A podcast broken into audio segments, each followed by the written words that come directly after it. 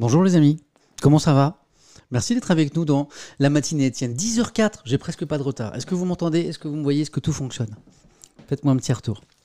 Bonjour, ça va? Ouais, très bien. Le son, ça va? Vous voulez que je le monte un petit peu? Nickel? Bon, ah bah, c'est super alors. Bon, alors vous voyez, euh, euh, je suis pas tout seul, ça m'arrive euh, d'avoir euh, d'avoir d'avoir des gens avec moi. Hier, on était euh, avec Joe, un, un streamer, euh, photographe aussi, euh, que beaucoup connaissaient d'ailleurs. Et, et- et bon, je, vais- je vais vous présenter. Vous, vous me rappelez vos prénoms Juliette et Dominique. Venez, venez, hein, tous les deux. Donc là, il y a Juliette et Dominique de France 5. Voilà, rappelez-nous l'émission. C'est dans l'air. Voilà, c'est euh, voilà, c'est- dans l'air de France 5. Et, euh, et bon, ils sont, ils sont avec nous parce que ils s'intéressent à Twitch, ils s'intéressent au stream et ils s'intéressent à la politique sur Twitch. c'est dans l'air les boss. Manifestement, vous avez des, des fans. Tout le monde vous salue. Euh, jamais seul le Samuel. C'est vrai que parfois j'ai du monde, effectivement. Euh, coucou, c'est dans l'air. Très bonne émission, c'est dans l'air. Euh, ok, ok, formidable. Bonjour, bonjour à tous les deux. Voilà. Ouais, très bien. Bon, disons, ça va très très vite. Vous êtes déjà très. Oula, c'est pas possible. Bah, alors, je, bon, je, je trouvais que le chat allait très très vite. Je regarde. Non, puis alors j'étais un peu étonné de la vitesse des messages et vous voyez, on est, on est plus de 4000 en fait, alors qu'on vient de démarrer. C'est pour ça que j'étais un peu surpris. Voilà, coucou France 5, en tout cas, on vous salue tous les deux. Bienvenue dans la matinée Étienne. On, a de nouveau, de nouveau avec nous ici, hein, nos amis de France 5. Et puis vous, est-ce que vous êtes nouveau Est-ce qu'il y qu'il y a des nouveaux euh, Je vais fermer mes mails qui font du bruit là. Est-ce qu'il y a des nouveaux avec euh, nous dans la matinée Étienne que je les, que je les salue, que je les accueille? Salut, bonjour. Euh, je vais essayer de nommer quelques pseudos, même ça va être trop vite, ouais. Euh, ah, ça va trop vite, je vais geler le chat un instant, voilà. Alors, les nouveaux. Euh, nouvelle, salut, bienvenue. Euh, suis nouveau, Tony Jack, bonjour. Euh, Slerka, première fois, ok, bienvenue. Je suis nouveau, Jokeo, bienvenue. On est les clients. Ah, il y a des fidèles, on est les clients fidèles, me dit Marie. Merci Marie. Plein de frites, j'adore le pseudo, je valide à mort. Oui, plein de frites, première fois pour Fabien, euh, CMR aussi.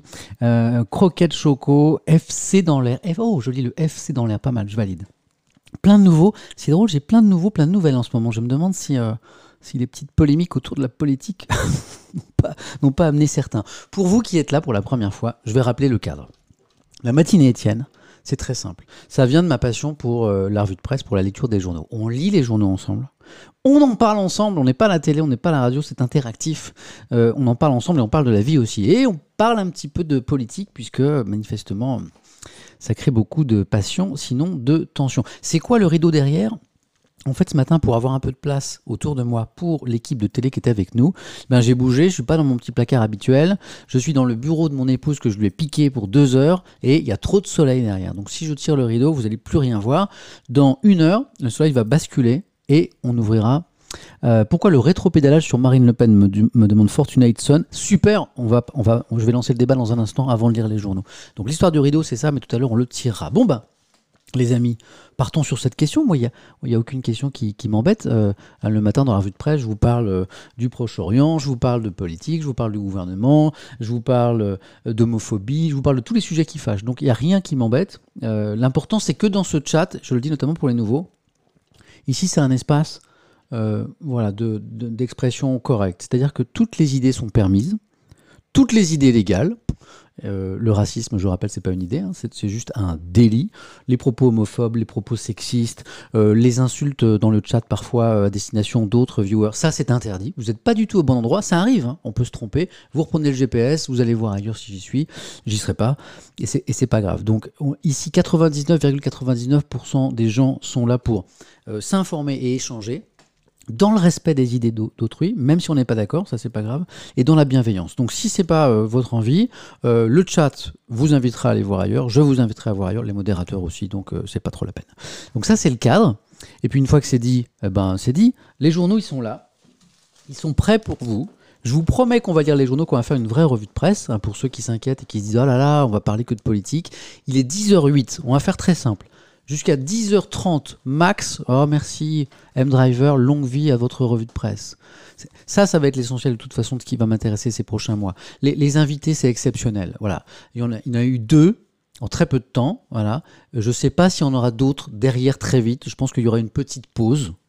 L'essentiel, ça va être toujours la lecture des journaux. Les invités, c'est exceptionnel, même si j'aurais pas dû les faire si, près d'ailleurs, même si les deux premiers invités ont été un petit peu près. Et je, pense que ça, ça a provoqué un petit peu de, panique euh, chez certains. Donc parlons de ça. Parlons de ça, parlons de, politique, parlons du, du fait que l'ancien président François Hollande était là euh, mardi euh, soir avec moi. Parlons du fait que Jean Castex sera ici à 18h dimanche. Et parlons du fait que ben, j'ai déclaré sur RMC, pour ceux qui n'ont pas la ref, J'étais invité hier de RMC, interview au téléphone. J'étais avec vous d'ailleurs, j'ai balancé le signal RMC dans le stream, vous l'aviez. Euh, il y a un petit décalage son-image, pas, pas, de souci. même les problèmes techniques, on les règle ensemble. Vous savez quoi? Bougez pas, je vais redémarrer la caméra, ça va vous régler le, petit décalage. Bougez pas, je vous mets un petit écran de pause.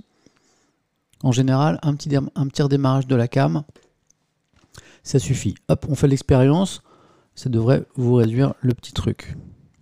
La cam se réouvre. Vous êtes nombreux à m'avoir signalé un petit décalage son-image. Ça arrive normalement, un petit redémarrage de, de la cam suffit. Je me mets dessus et je vous dis. Et puis vous me dites surtout si ça marche. Voilà. Et je reviens. Est-ce que, test technique, est-ce que c'est meilleur pour vous le, le son et l'image là? Est-ce que c'est. Coucou, ouais, salut. Impec, impec Bah voilà, c'est réparé. Bon, on y est. Allons-y. Et puis donc, pour l'épisode que certains ont peut-être raté, hier j'étais invité à la radio de mes amis d'RMC. Je parle d'amis parce que euh, par un journaliste que je connais très bien, Alain Marchal, parce que j'ai commencé avec lui il y a une vingtaine d'années.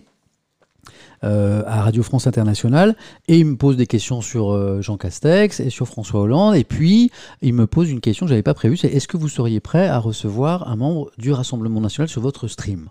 Voilà j'étais un peu surpris par cette question parce que je l'avais pas anticipé j'avais pas j'avais pas euh, réfléchi encore. Bon, il y a un petit décalage son-image, mais, mais c'est pas très grave. On va rester comme ça.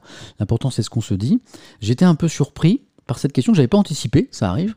J'avais pas du tout réfléchi au fait que euh, est-ce que je pourrais recevoir quelqu'un du Rassemblement national? J'ai dit ce que je pensais parce que je suis dans une démarche de sincérité par rapport à tout ça. C'est pas mes idées, c'est pas mes valeurs. On a le droit d'être journaliste et d'être citoyen. On a le droit d'être journaliste et d'aller voter. On est d'accord. En général, on est dans une vraie forme de neutralité. Mais c'est pas mes opinions, c'est pas mes valeurs. Je parle du Rassemblement national de l'ex-FN. Euh, donc recevoir un représentant du Rassemblement national, c'est ce que j'ai dit, dans ma maison, dans mon foyer, chez moi, non, parce que, parce que par rapport à le citoyen que je suis, ça ne matche pas, c'est pas possible. Donc je l'ai dit aussi naturellement que je le pensais. Polémique, euh, beaucoup de réactions euh, sur, sur Twitter notamment, deux types de réactions. Alors les gens du RN, les sympathisants, les électeurs très fâchés. Bon, temps c'est normal. En même temps c'est normal. Et puis d'autres personnes aussi, et ça m'a fait réfléchir, qui m'ont dit, voilà, qui m'ont dit, Samuel, tu dis que euh, tu es un démocrate, que tu es un républicain, que toutes les idées sont permises du moment qu'elles sont exprimées correctement, et puis tu dis le seul parti qui n'a pas le droit de venir dans ton stream, c'est le Rassemblement national. Tout ça n'est pas très logique. Ben, ça m'a fait réfléchir. Moi, en tant que journaliste, j'ai interviewé beaucoup de, représentants et de personnalités du RN, euh, du FN anciennement. Beaucoup, y compris Marine Le Pen à plusieurs reprises.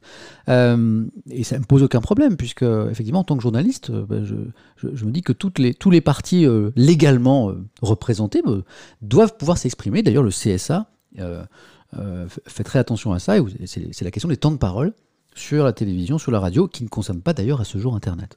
Et donc j'ai réfléchi à cette remarque. Et je me suis dit, bah, ils ont raison, les gens qui me disent que, que c'est pas très républicain, c'est pas très démocrate, de ne pas échanger, même avec ceux avec qui je suis pas d'accord. Au travail, je me pose pas la question. Euh, c'est notre mission de journaliste, notamment notre mission de journaliste de, service public, de donner la parole à tout le monde. Après, de leur poser les, bonnes questions et de les contredire quand, euh, quand ce qu'ils disent n'est pas juste. Mais à la maison, c'est différent. À la maison, c'est différent parce que je suis chez moi. Et c'est vrai que j'étais un petit peu gêné par cette idée de recevoir quelqu'un qui représente un parti qui est si loin de mes idées de citoyen. Voilà. Et donc j'ai réfléchi et je me suis dit, il faut que je trouve un, une solution à, euh, à, cette équation un peu compliquée du, citoyen Samuel qui veut pas recevoir quelqu'un du RN chez lui et du journaliste Samuel qui dit bah, ça pose un problème ça. Et donc j'ai fait un tweet ce matin euh, que je peux vous lire d'ailleurs. Hop, hop, on va ici, ici, là, normalement, vous avez euh, mon compte Twitter.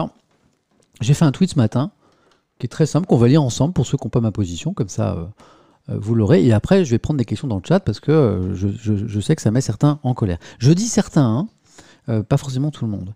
Voici le, le petit thread que j'ai écrit à ce propos ce matin.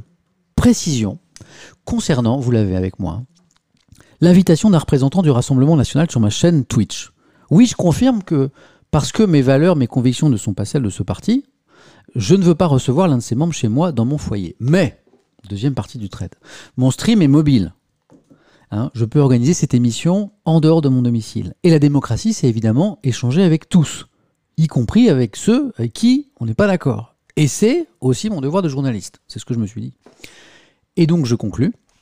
Les partisans de Marine Le Pen semblent persuadés que la présidente du RN souhaite s'exprimer sur ma chaîne, puisque hier j'ai reçu plein de messages d'interpellation euh, de gens, y compris d'élus, y compris de représentants euh, du Rassemblement national, me disant euh, que c'était un scandale. Donc ils semblent persuadés que Marine Le Pen veut, venir chez moi, puisqu'ils me disent que c'est pas normal. Donc ok, puisqu'ils en sont persuadés. Donc je conclus.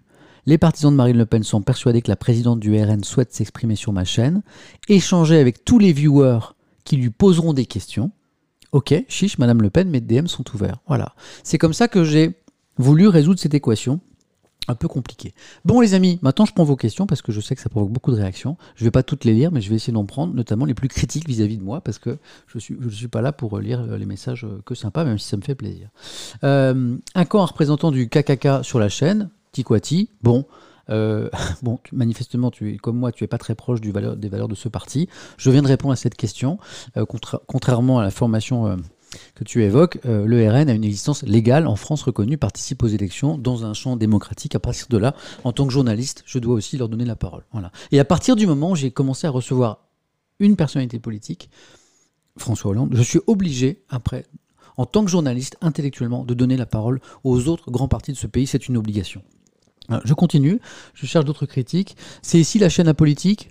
Euh, alors, euh, le mec du canapé, salut. C'est pas que je te vois, le mec du canapé. Alors, euh, apolitique. Si apolitique, c'est ne pas parler de politique, non, c'est pas une chaîne apolitique. si, si une chaîne apolitique, c'est de ne pas avoir de conviction, c'est pas tout à fait le cas aussi, puisque j'en ai dévoilé une partie. Donc, c'est pas une chaîne apolitique, mais je pense qu'il y avait un petit peu de blague dans ta, dans ta question. Wissem Twitch, la boîte de Pandore est ouverte. Ça, je pense que tu résumes par là le fait que c'est un reproche qui m'est beaucoup adressé. Euh, Twitch, c'est un super bel espace. C'est un espace qui jusque-là était essentiellement réservé aux gamers, beaucoup en tout cas. Et c'était un bel espace. Voilà, c'était votre espace à vous, c'est un espace de liberté. Vous n'êtes pas sans savoir que cet espace, il s'est énormément ouvert euh, ces derniers mois à d'autres contenus, voilà, notamment dans euh, la, partie just chatting, voilà, à des gens qui font de la formation, à des gens qui s'intéressent à la politique, j'étais pas le premier, euh, aux politiques qui parfois sont venus, comme Jean-Luc Mélenchon, aux politiques qui ont été invités dans d'autres rendez-vous. J'ai pas été le premier à inviter des politiques. Cherchez un petit peu sur Google, vous allez trouver plein de noms. Voilà. Euh, et, pas seulement ces derniers jours. Euh, et, et, puis autre chose, l'ancêtre de Twitch, c'est un truc qui s'appelait Justin TV. L'ancêtre de Twitch, c'est un truc qui s'appelait Justin TV, qui était un peu les balbutiements du stream. Euh, et en fait, Justin TV, c'était, euh, euh, bah, chacun créait cette chaîne de télévision et parlait de ce qu'il voulait. Sauf qu'en fait, très vite, c'est le contenu gaming, jeux vidéo, qui a pris de plus en plus d'importance. Et ça a créé Twitch pour les joueurs de jeux vidéo. Mais je veux juste rappeler que dans l'ADN de Justin TV et de Twitch, l'idée c'était chacun fait ce qu'il veut. Chacun crée sa chaîne et il parle de ses passions. Moi, mes passions, c'est le journalisme et c'est la politique. C'est pas le gaming. Je suis pas un streamer qui veut faire du journalisme. Je suis un journaliste depuis 25 ans qui est fasciné par l'expérience du streaming et par ce magnifique espace de liberté, d'échange d'interactivité qu'est Twitch. Voilà. Donc voilà pour la boîte de Pandore est ouverte. Je comprends l'argument. On est bien entre nous. On est entre passionnés de jeux vidéo, on est entre gamers. J'ai beaucoup cette critique. Et et tu, tu, fais venir les politiques. Alors je fais pas venir les politiques, cherchez un petit peu dans l'histoire de Twitch et regardez ces derniers mois, ces dernières années, tous les politiques qui sont déjà venus seuls ou accompagnés. C'est juste que comme les miens se voient un petit peu plus, François Hollande, ancien président, Jean Castex, Premier ministre, et qu'en plus, j'ai eu la maladresse de les enchaîner en moins d'une semaine, ce qui était vraiment euh, pas une bonne idée de ma part, plutôt que laisser digérer euh, la chose. Ça, c'est une boulette. Voilà, je l'assume. C'est pour ça qu'après Jean Castex, il y aura une pause d'invité politique. Donc, la boîte de Pandore est ouverte. La boîte de Pandore, si elle est ouverte, elle est ouverte depuis un bon moment. Voilà pour ta question. Et ça, je peux poser une question. Bien sûr, question de France 5.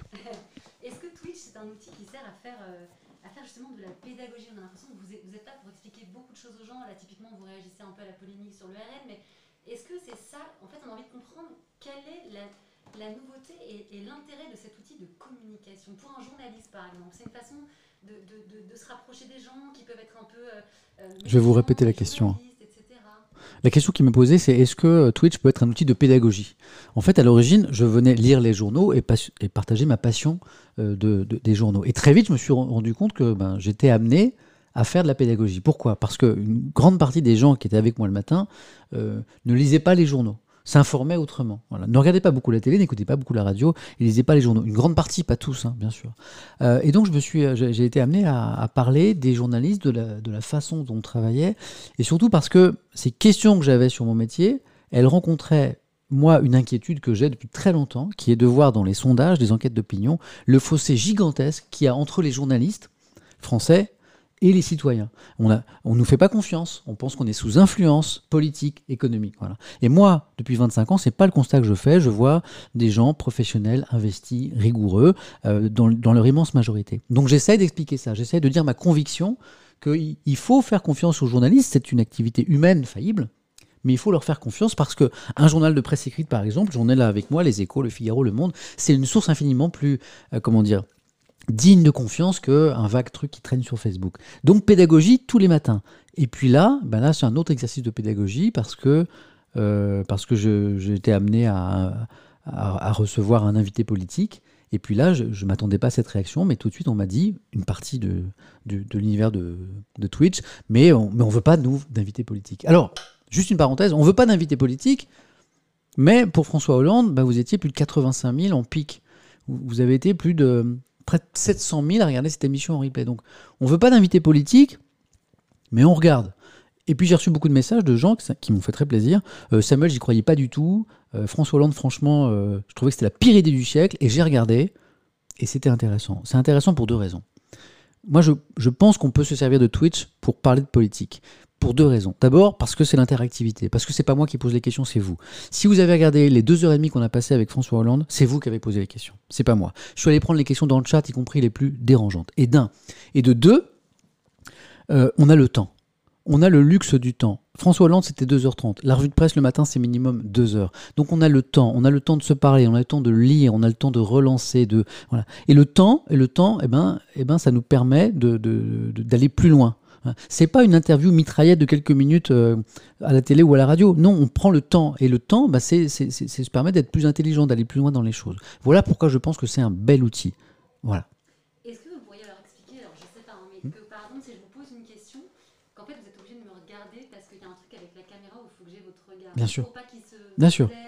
enfin, que ça les blesse, parce que après je vous poserai des questions quand on sera un peu plus tranquille, parce que je sais que vous êtes dans votre truc, mais ça me permet un peu d'interagir. Typiquement, votre ressenti après l'interview avec François Hollande, euh, c'était quoi la réaction des gens? Et puis vous, en fait, pourquoi aussi vous avez pris cette initiative? D'ailleurs, ma question aussi, c'est est-ce que c'est François Hollande qui vous a fait cette proposition? En fait, comment ça s'est passé? Comment ça se fait que les, les politiques aussi investissent ce genre de médias Qu'est-ce qui se passe? On me pose la question, mais je vais répondre à un journaliste parce que euh, il faut que je regarde dans cette direction. On me pose la question de savoir pourquoi j'ai reçu François Hollande, puisque tout est parti de là. Euh, en fait, euh, j'avais pas prévu de recevoir des, invités politiques sur ma chaîne. Euh, c'est quelqu'un de l'entourage de François Hollande qui travaille avec lui, qui m'a envoyé un message en me disant eh ben c'est très intéressant ce que vous faites.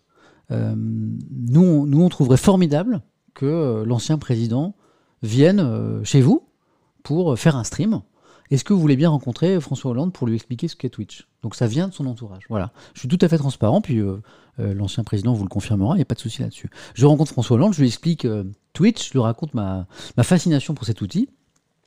Et puis et à la fin, on se regarde et on se dit, ben, bah, qu'est-ce que vous en pensez? Est-ce qu'on fait un truc? Voilà, C'est né comme ça, c'est né un peu d'un hasard. Et puis il est venu, et, puis à et puis là, je me suis rendu compte qu'à partir du moment où j'avais reçu une sensibilité politique, bah, il, fallait, ça c'était, c'est une exigence journalistique, bah, il fallait que, oui, j'avais mis le doigt dans quelque chose, dans un engrenage, il fallait que j'en reçoive d'autres pour équilibrer un petit peu. Ce que je suis en train de me dire, c'est qu'une fois que j'aurais peut-être équilibré globalement euh, l'offre politique française, peut-être que je passerai à autre chose, on verra, parce que ça énerve un petit peu. Et qu'est-ce qui est sorti de, cette rencontre avec François Hollande pour vous et surtout pour les internautes Parce que moi, l'angle de mon sujet, c'est vraiment les politiques qui investissent euh, ce genre de réseau. Alors, on n'est pas naïf, on est journaliste, et les gens d'ailleurs le savent aussi, qu'il y a peut-être parfois une façon pour eux de faire de la com, ça sert euh, leurs propos. Comment on, se positionne aussi par rapport à ça vous et puis la communauté, qu'est-ce, que, qu'est-ce qui en est ressorti en fait globalement? La question qui m'est posée, c'est qu'est-ce qui est ressorti de ce, premier rendez-vous avec François Hollande? Moi, j'ai trouvé qu'effectivement, euh, cette double révolution, d'abord de l'interactivité qui fait que contrairement à un plateau, ce ne sont pas des professionnels, euh, des journalistes, notamment les journalistes politiques qui posent les questions, qui sont, pardon, souvent un petit peu les mêmes. Euh, mais c'est le chat qui pose les questions. Ça, c'est une révolution. C'est un exercice de démocratie directe. En quel endroit, dans quel endroit en France, on peut permettre à n'importe quel citoyen, avec un ordinateur, un téléphone ou une tablette, d'interpeller un ancien président ou un premier ministre? C'est fascinant. Donc, exercice de démocratie directe. Et je suis super content de ce qui s'est passé. Le deuxième, c'est effectivement euh, qu'est-ce que, produit ce nouvel outil sur le politique? Eh bien, comme, lui aussi, il est fasciné par ce qui se passe dans le chat, il, va effectivement, il, il est dans le chat, et à un moment, bah, l'invité, il se saisit de questions, pas forcément les plus faciles, parce que lui aussi se sent interpellé. Donc, il y a un échange démocratique direct qui se passe grâce à Twitch. Et puis, la dernière chose, c'est encore le luxe du temps. Et parce que j'avais 2h30, j'ai obtenu de François Hollande des réponses que j'aurais pas eues en 5 minutes. C'est aussi simple que ça. Et est-ce que lui, ça peut potentiellement. Alors, il est ancien président, là, il n'a pas une fonction. Euh, il est ancien président. Ouais, ouais. Qu'est-ce que ça peut lui amener? Est-ce que c'est. On sait que Twitch, c'est un outil qui est beaucoup utilisé par les 18-35 ans. Est-ce que c'est une façon un peu de redorer son image, d'exister? Est-ce qu'il y a ce côté communication quand même, si on veut être transparent un petit peu? Comment vous l'avez ressenti, vous? Et comment d'ailleurs les gens l'ont ressenti? La question qui m'est posée, c'est quel intérêt pour François Hollande? Pourquoi il est venu? Alors là, on va pas être naïf. Un homme politique, même qui a priori n'en fait plus, mais est-ce qu'un homme politique arrête un jour de faire de la politique? Un homme politique qui vient sur un média, il vient pour faire passer un message. Il vient pas, c'est ce que je crois, il vient pas juste pour son plaisir personnel. Peut-être qu'il était curieux de tout ça, peut-être que lui, après, il m'a dit qu'il avait passé un bon moment, qu'il avait beaucoup aimé l'expérience. Mais soyons pas, naïfs, soyons pas dupes. Il vient pour quelque chose. Pourquoi, je ne sais pas. C'est une vraie question aujourd'hui. Hein. Pourquoi François Hollande a tenté ces expérimentations? Il y a une prise de risque. Hein. C'était première personnalité politique de cette envergure à tenter euh, l'aventure Twitch. Il y avait une prise de risque. Il a pris un risque. Pourquoi? Est-ce qu'il y a une arrière-pensée? Est-ce qu'il est vraiment totalement sorti du jeu politique? Est-ce qu'il nous a confié qu'il regrettait de, ne pas s'être présenté finalement à la dernière présidentielle Incroyable euh, confession quand même pendant le stream. Ça, c'est grâce à vous. Il l'aurait pas fait sur un plateau de télé. Incroyable confession. Est-ce qu'il a des arrière-pensées? Est-ce qu'il veut revenir dans le game politique? Bon, voilà. Et puis, je vais vous dire autre chose. Euh, avant même de recevoir François Hollande, j'ai plein de personnalités politiques depuis plusieurs semaines qui toquent à la porte. Des messages directs pas d'équipe de communication, de responsables politiques de premier plan, de ministres, de responsables de l'opposition, qui me disent des choses aussi simples et limpides que Bonjour Samuel, est-ce que je peux venir chez vous? Et pourquoi? Qu'est-ce qu'ils veulent? Qu'est-ce qu'ils cherchent? Alors, À votre avis hein Alors, on me demande qu'est-ce qu'ils cherchent, qu'est-ce qu'ils veulent? Bah, Je crois que c'est simple. Ils ont compris que Twitch était une façon de toucher un public manifestement qui ne touche pas d'habitude par les médias traditionnels. Hein. Euh, quand je fais des sondages sur votre âge, quand je fais des sondages sur la communauté qui me regarde, eh ben, les gens entre 18 et 35 ans à 85%.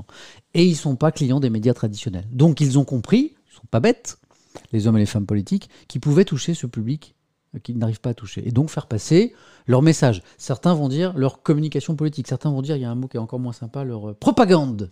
Je le vois parfois dans le chat. Propagande.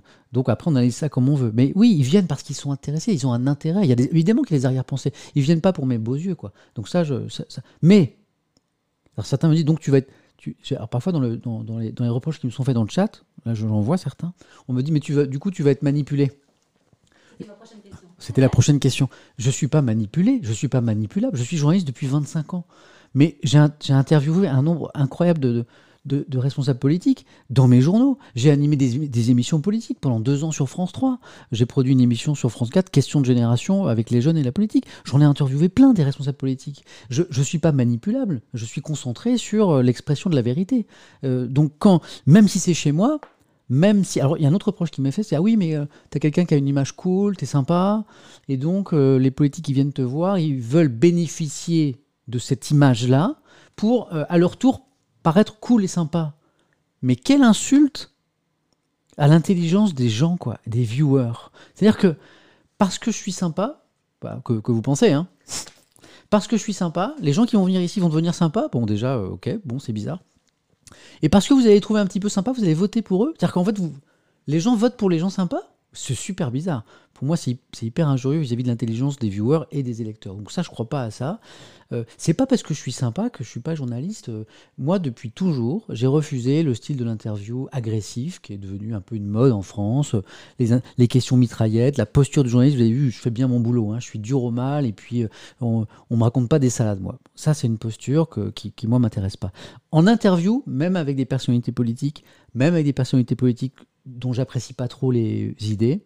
Je suis courtois, je suis sympa, notamment parce que moi aussi je suis un petit peu coquin parfois. Je me suis aperçu que cette posture-là déstabilisait, euh, notamment ceux qui sont habitués à des interviews très dures, euh, voilà, et qu'elle déstabilisait un petit peu, et que parfois par la douceur et un ton apaisé, on pouvait, on pouvait obtenir des résultats beaucoup plus intéressants. Voilà, c'est le style, c'est mon style à moi. Et on peut dire que l'interview était amenée à évoluer. Mmh. Euh, justement, vous dites qu'il y a ces journalistes, etc. On a tous des idées en tête, mais c'est intéressant de dire que l'interview, le cadre de l'interview évolue, et vous, mmh. c'est ce que vous avez vu en fait très mmh. vite, que c'était ça, ça pouvait être un nouveau moyen d'interviewer des politiques. C'est ça, oui, oui. C'est un, un, nouveau cadre. Euh, et en observant de l'interactivité et, de la, et de la durée politique, la, pardon, en observant de l'interactivité et la, et la durée de l'interview totale, je pense qu'on peut arriver à un résultat. Sais même pas que je pense, je l'ai vérifié, j'en suis sûr. Je pense qu'on peut arriver à un autre résultat qu'une interview classique, limitée, dans un, dans un cadre classique, sans la possibilité pour les viewers d'interpeller. Jean Castex va venir 18h dimanche. Tout le monde connaît Jean Castex, tout le monde a en tête ses interviews et ses plateaux. Moi, je pense qu'ici, il va être différent. Et, et c'est pas. Et, et, je, et, l'objectif pour Samuel Etienne, c'est pas de faire ça comme. Hein, c'est pas de lui redorer son image. Euh, c'est bien de faire une interview, une vraie interview, grâce à l'appui, avec l'aide des, des, des, viewers. Je dis toujours, on est plus intelligent, on est plus malin à, là vous êtes plus de 12 000, on est plus intelligent, on est plus malin à 12 000 une qu'à une seule personne. Voilà. Donc je pense qu'on peut faire de meilleures interviews ensemble, et on va avoir un résultat différent. Et mon espoir, c'est que Jean Castex, qui va rester avec nous une heure et demie ou deux heures, il dise des choses qu'il n'a pas dit ailleurs. J'ai une dernière question, après je vous laisse reprendre tranquillement. C'est presque fini. De confinement, de Covid, etc., mais justement être proche des gens quand on est journaliste et peut-être politique, je pose la question, bah, ça amène quelque chose aussi aux gens qui sont tout seuls chez eux, qui, pardon le terme, s'emmerdent ou se sentent un peu exclus. On sait qu'il y a beaucoup d'étudiants notamment qui sont dans la précarité, qui sont tout seuls devant leur ordi. Est-ce que c'est ça aussi où vous avez dit, là, Twitch, il y a un truc à prendre La question, la question qui m'est posée, c'est est-ce que l'intérêt de Twitch, il n'est pas euh, boosté aussi par le, contexte sanitaire?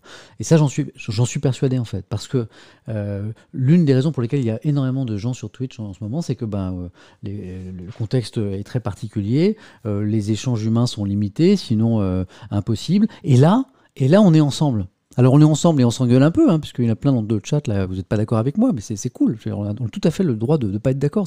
C'est tout l'intérêt de l'échange. Mais on est ensemble. On est ensemble, c'est super. Là, on est 12 000 personnes ensemble, 13 euh, 000, pardon. On est 13 000 personnes ensemble pour échanger, pour, débattre de l'actualité de la politique. Alors c'est vrai que bah, nous qui sommes empêchés d'être ensemble dans la, vraie vie, euh, eh ben, eh ben c'est intéressant. C'est intéressant pour les viewers, c'est intéressant pour le journaliste qui lui-même est coupé un petit peu euh, des gens. C'est intéressant pour les hommes politiques qui eux-mêmes ne peuvent pas battre campagne, ne peuvent pas serrer des mains sur les marchés, euh, ne peuvent pas euh, faire de meeting, bien sûr. Et il est évident, et là ne soyons pas naïfs, que la prochaine campagne présidentielle va se dérouler en partie sur les nouveaux médias, sur les nouveaux écrans, sur les réseaux sociaux, pour, un, toucher un public qu'il n'arrive pas à toucher, deux, eh bien, euh, en cas de crise sanitaire qui se poursuit, pouvoir parler aux gens malgré tout. C'est évident. Les amis, désolé pour euh, cet aparté. Bon, en même temps, c'était des questions qui nous concernaient, mais ces deux journalistes de France 5 euh, voilà, font un reportage qui sera diffusé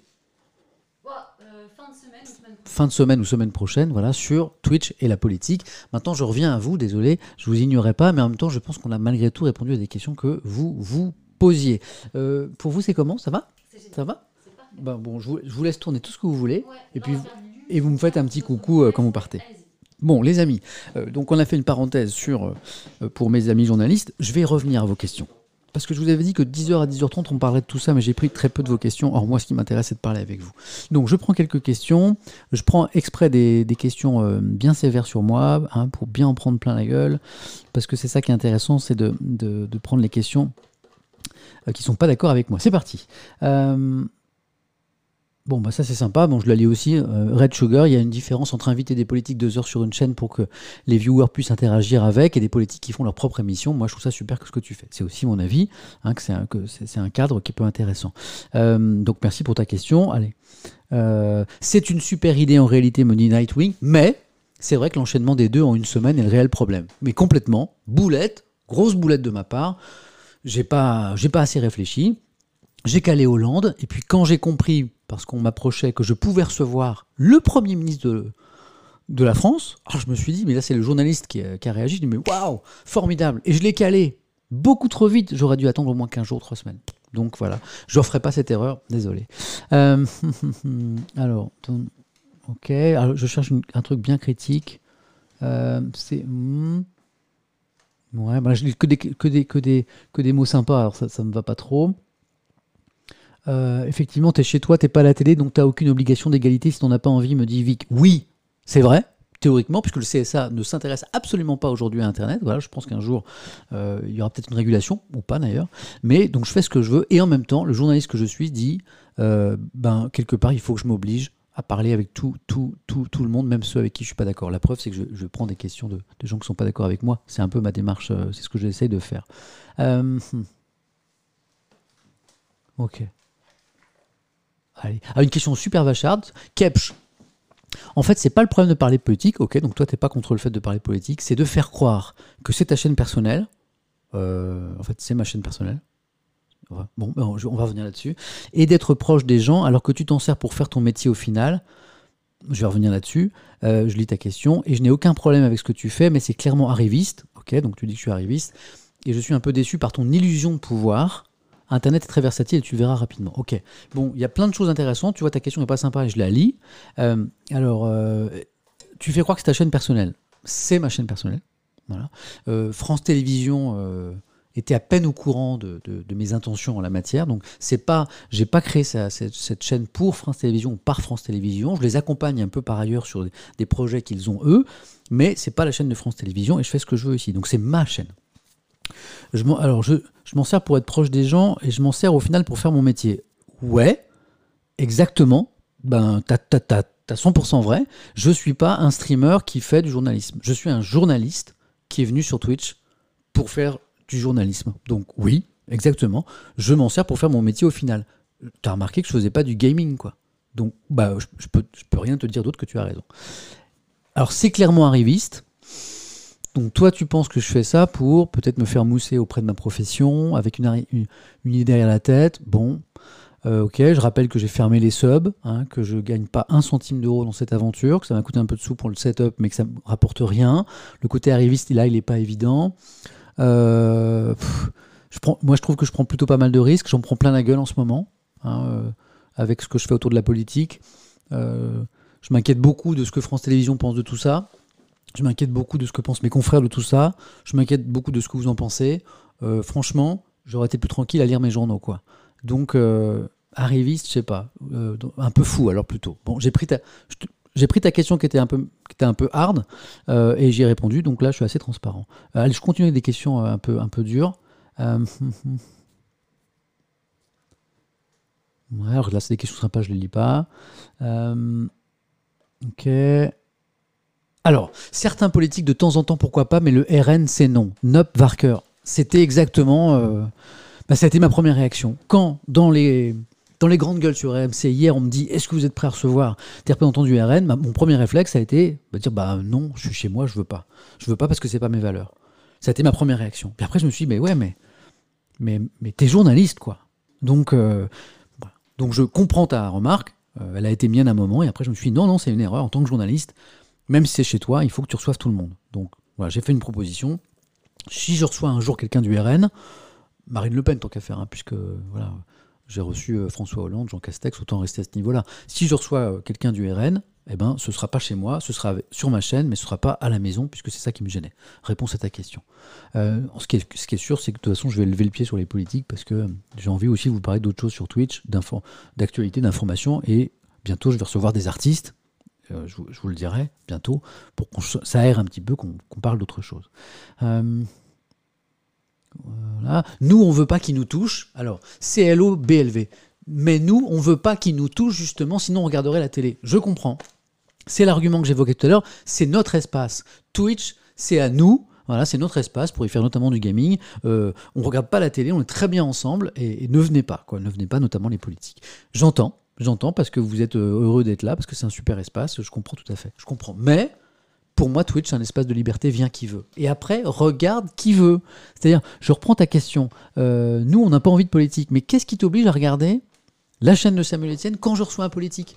Qu'est-ce qui... Mais rien il y a des centaines, il y a des milliers de programmes de stream à un temps donné. Là, en ce moment, tu pourrais. Là, tu es avec moi ce matin, alors qu'on parle de politique, vous êtes 14 000. Tu pourrais être ailleurs, tu pourrais voir du gaming, tu pourras plein de choses. Donc, c'est quelque part, ça t'intéresse. Euh, surtout, je n'impose rien. Donc, si c'est pas bien, vous regardez pas. Puis quand il y aura zéro personne ici, ben, le message m'aurait été envoyé que ce que je fais n'a aucun intérêt. Donc, c'est pas parce que c'est une proposition sur Twitch parmi des centaines des milliers de programmes que la politique va envahir Twitch. Euh, de toute façon, c'est pas moi qui fais venir les politiques, et ils étaient déjà venus avant, et ils vont continuer à venir. Voilà. Et, moi, je suis juste un moment de ce truc-là. Bon. Euh, As-tu regardé le passage de Popcorn de mardi dernier avec Zerator qui parle de toi? Non, ça, j'ai pas pu voir. Euh, désolé. Est-ce que vous vous sentez dépassé par l'événement Non. Pardon, j'ai pas vu le pseudo, ça va être. Est-ce que vous sentez dépassé par les événements? Non, parce que je suis, je suis, dans. Alors tout ça, je suis un peu un, éclaireur et un défricheur. Je suis, un, je suis, un, des premiers à faire ça un petit peu. Donc ça pose plein de questions. J'avance, parfois je corrige un petit peu. Là, je viens de vous dire par exemple que caler deux gros invités politiques la même semaine, c'est une énorme connerie. Donc je ferai pas la même bêtise la prochaine fois. Euh, mais, mais je suis pas dépassé parce que je suis dans la passion de, de, de, ce que je fais. Quoi. Je suis passionné d'infos, passionné de journalisme. J'essaie de le partager avec vous. Et la politique m'intéresse et me passionne parce que la politique, c'est la question du vivre ensemble, c'est la question de la cité. Hein, la politique, c'est quel choix on fait pour, euh, eh bien, euh, pour, euh, pour, pour, pour le futur de notre société, de, notre pays. Est-ce que c'est plus d'écologie, moins d'écologie, plus d'impôts, moins d'impôts? Est-ce qu'on aide les familles, est-ce qu'on les aide pas? Quel type d'école on veut pour nos enfants, etc. Quelles infrastructures? C'est passionnant la politique, c'est ça la politique en fait. Certains, je le sais, notamment dans votre génération, vous, dites la politique c'est sale, hein, la politique c'est caca, la politique c'est des arrivistes, c'est des ambitions, c'est des gens qui sont intéressés que par les, calculs et pour le pouvoir. Mais pour partie c'est vrai, évidemment, évidemment, on va pas, on va pas nier la réalité. Hein. Le pouvoir c'est un, un truc extrêmement puissant, c'est vrai ça. Mais la politique c'est aussi les idées, c'est le débat, c'est quelle société on veut plus ouverte, moins ouverte? Est-ce qu'on fait le mariage pour tous ou est-ce qu'on ne le fait pas?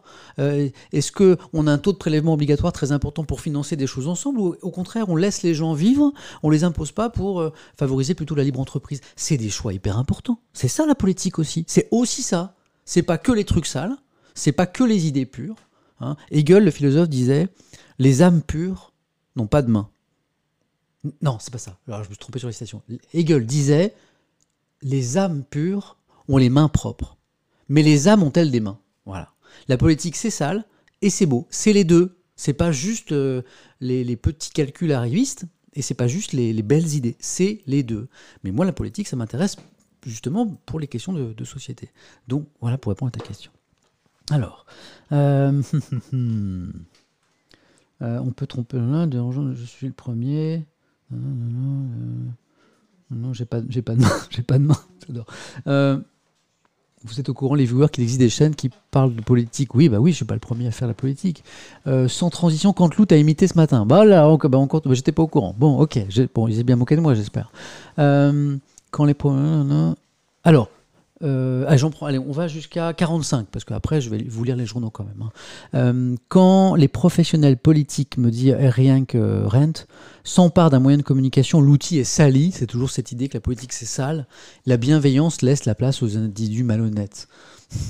Ils vont salir quoi? Ils vont salir la chaîne où ils, la chaîne où ils s'expriment peut-être, mais pourquoi par capillarité ils vont salir tout Twitch? Pourquoi, pourquoi ça va tout salir? Je ne suis pas d'accord, je comprends pas. Il y a tellement de contenu intéressant. Moi, chaque fin de stream, je fais un raid, vous le savez. Je vous envoie découvrir euh, un streamer qui a 50, qui a 50, 60 viewers, qui fait des trucs super sympas, de la musique, de l'art, du dessin, du, gaming. Et puis on découvre ça et subitement on est, on est plein à regarder ce qu'il fait. Euh, mais il y a plein de trucs passionnants. Je le, je le, vois chaque matin en cherchant justement la chaîne que je vais raid. Donc il y a plein de trucs, mais pourquoi, pourquoi tu penses que la, politique va pervertir ça? La liberté de créer des chaînes, la liberté de, proposer des super contenus, elle est toujours là, elle est toujours là. Toi, tu peux créer ta chaîne. Donc non, cette idée de perversion, je ne crois pas. Non. Euh, je continue les questions euh, un peu dures pour moi. Euh, pourquoi ne pas intégrer des personnes qui font déjà de la politique sur Twitch comme Jean Massier Parce que Jean Massier, c'est Jean Massier, et Samuel Etienne, c'est Samuel Etienne. Et on n'a pas du tout, on n'a pas forcément envie de faire la même chose. Moi, j'ai parlé avec Jean Massier ce matin. Et, il m'a dit ce que lui essayait de faire sur Twitch bah, c'est pas la même chose que moi. On n'a pas la même sensibilité. Il se définit pas comme journaliste. Il se définit d'abord comme streamer et il dit je suis pas journaliste Samuel, je, suis pas, je peux pas me dire comme journaliste. Bon bah on, on fait pas la même chose. Donc euh, voilà, chacun un petit peu sa, vision des choses. Euh, je suis euh, alors je cherche des questions. alors Euh, on, va faire, on va terminer avec cette question. Ouais, ouais parce qu'il est 44. Puis après, on va faire une revue de presse. On va faire un sondage, je vais vous demander. Euh, c'est Micarcia qui me demande Vous allez inviter Marine Le Pen alors? Alors, c'est un peu plus compliqué que ça. Je vais terminer là-dessus, ça va vous faire marrer. Peut-être que Marine Le Pen est avec nous d'ailleurs. Alors, donc, premier épisode. On me demande sur RMC si je vais recevoir quelqu'un du RN. Et là, je dis quoi Quelqu'un du RN à la maison? Non. Parce que c'est c'est trop loin de mes valeurs. Réaction de citoyen. Puis après, le journaliste que je suis se dit Ah ouais, la vache, tu fermes la porte à un parti et tu laisses la porte ouverte aux autres, ça va pas. Donc, équation, problème, solution. Euh, je lance sur Twitter ce matin une invitation à Marine Le Pen en disant puisque vos partisans m'affirment sur Internet, sur Twitter, que vous, qu'a priori euh, c'est un scandale que vous veniez pas, donc bah venez, venez, venez, venez répondre au feu des questions euh, sur, euh, euh, Twitch, puisque vos partisans, y compris certains représentants de votre parti, puisque j'ai eu des, tweets, euh, notamment de Jordan Bardella, qui, m'ont interpellé en me disant que c'était un scandale. Donc, fin du scandale, Marine Le Pen est invitée. Voilà. Est-ce qu'elle va venir? Ça, c'est une autre question. Est-ce que Marine Le Pen va prendre le risque, va oser venir devant vous, se soumettre, non pas aux questions des journalistes, mais à toutes les questions que vous souhaitez? Est-ce qu'elle va prendre ce risque? Est-ce qu'elle n'a pas plus à perdre qu'à gagner? Est-ce qu'elle va C'est un risque. François Hollande, il a pris un risque. Jean Castex, je sais, à mon avis, il ne doit pas être super confiant là. Qu'est-ce qu'il va, prendre dimanche à 18h quand vous allez lui poser toutes, toutes vos questions sur la crise sanitaire? Sur les masques, sur les tests, sur les vaccins, sur tous les retards, sur tous les errements de l'exécutif? Qu'est-ce qu'il va prendre? Il prend un risque. Est-ce que Marine Le Pen va prendre ce risque? L'invitation est lancée. Et je vais vous raconter une, une anecdote et on va finir là-dessus. C'est une vraie anecdote. Peut-être que Marine Le Pen la niera, mais ce fait s'est vraiment déroulé. Il y a quelques années, je présentais une émission politique sur France 3. Euh, je recevais tous les, toutes les semaines un grand invité politique, euh, les ministres, les responsables de l'opposition. Voilà, c'était une belle émission politique. Et puis, puis j'avais reçu Marine Le Pen déjà euh, euh, dans d'autres circonstances. Je l'avais reçue en tant que journaliste sur Canal+, dans En aparté, quand j'avais remplacé Pascal Clark. Et je l'avais reçue également sur le plateau de Questions de Génération, qui était une émission où c'était les jeunes qui posaient les questions politiques. Dans les deux cas, elle n'avait pas aimé. Elle n'avait pas aimé les questions qui lui avaient été posées. Elle n'avait pas aimé euh, ce petit ton un peu euh, gentil, cool que j'utilisais.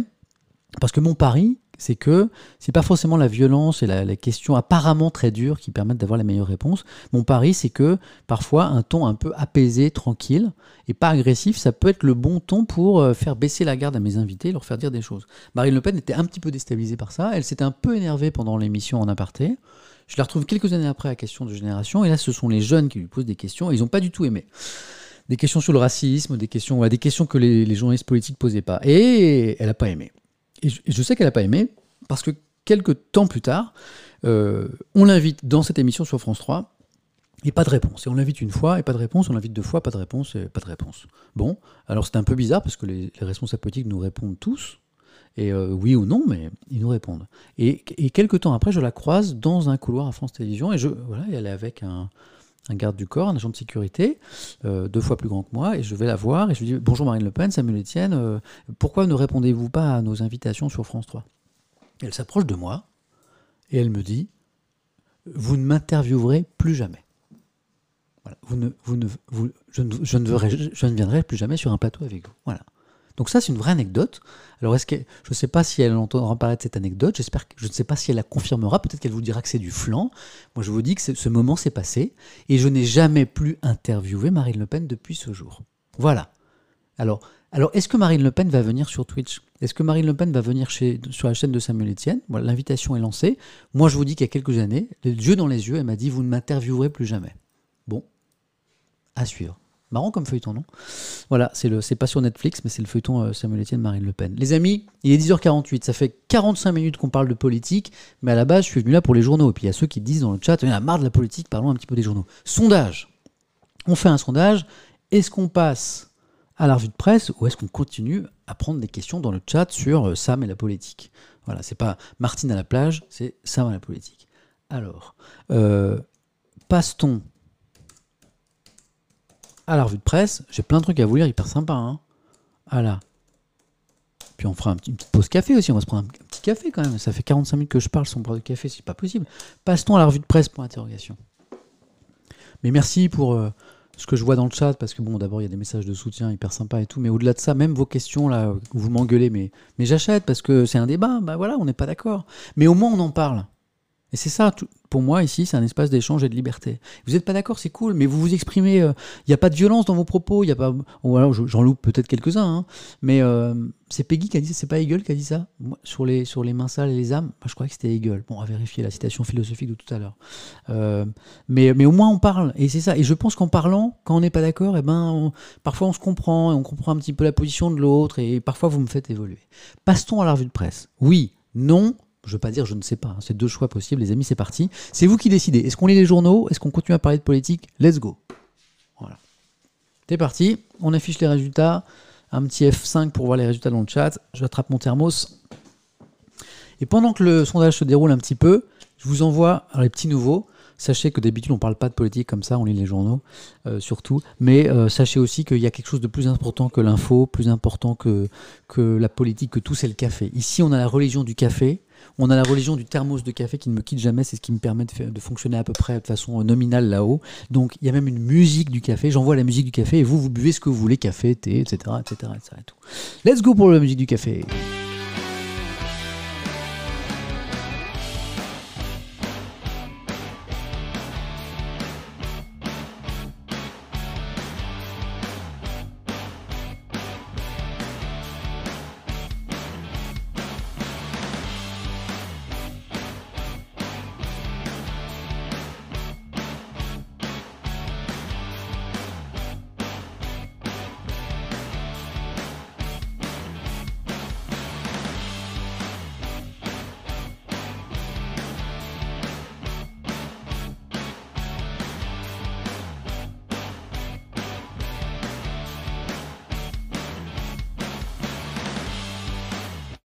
Les amis, j'espère que vous êtes bien hydratés aussi. Alors bon, les résultats du sondage sont sans appel. hein. 77% on passe à la revue de presse. Ok, c'est cool. Vous êtes euh, 4000, 5000, vous êtes euh, 5500 à avoir voté déjà. Donc le non va pas pouvoir attraper, même si vous êtes quand même 23% à ce qu'on poursuive cette discussion sur la politique. Vous savez quoi? Il n'est pas impossible qu'on continue cette discussion sur la politique dans les jours prochains. Bougez pas parce que j'ai l'impression que le soleil a tourné un petit peu. On va peut-être pouvoir commencer à tirer les rideaux pour avoir un petit peu plus euh, la vie, le monde derrière nous. Bougez pas. Et puis on part sur les journaux.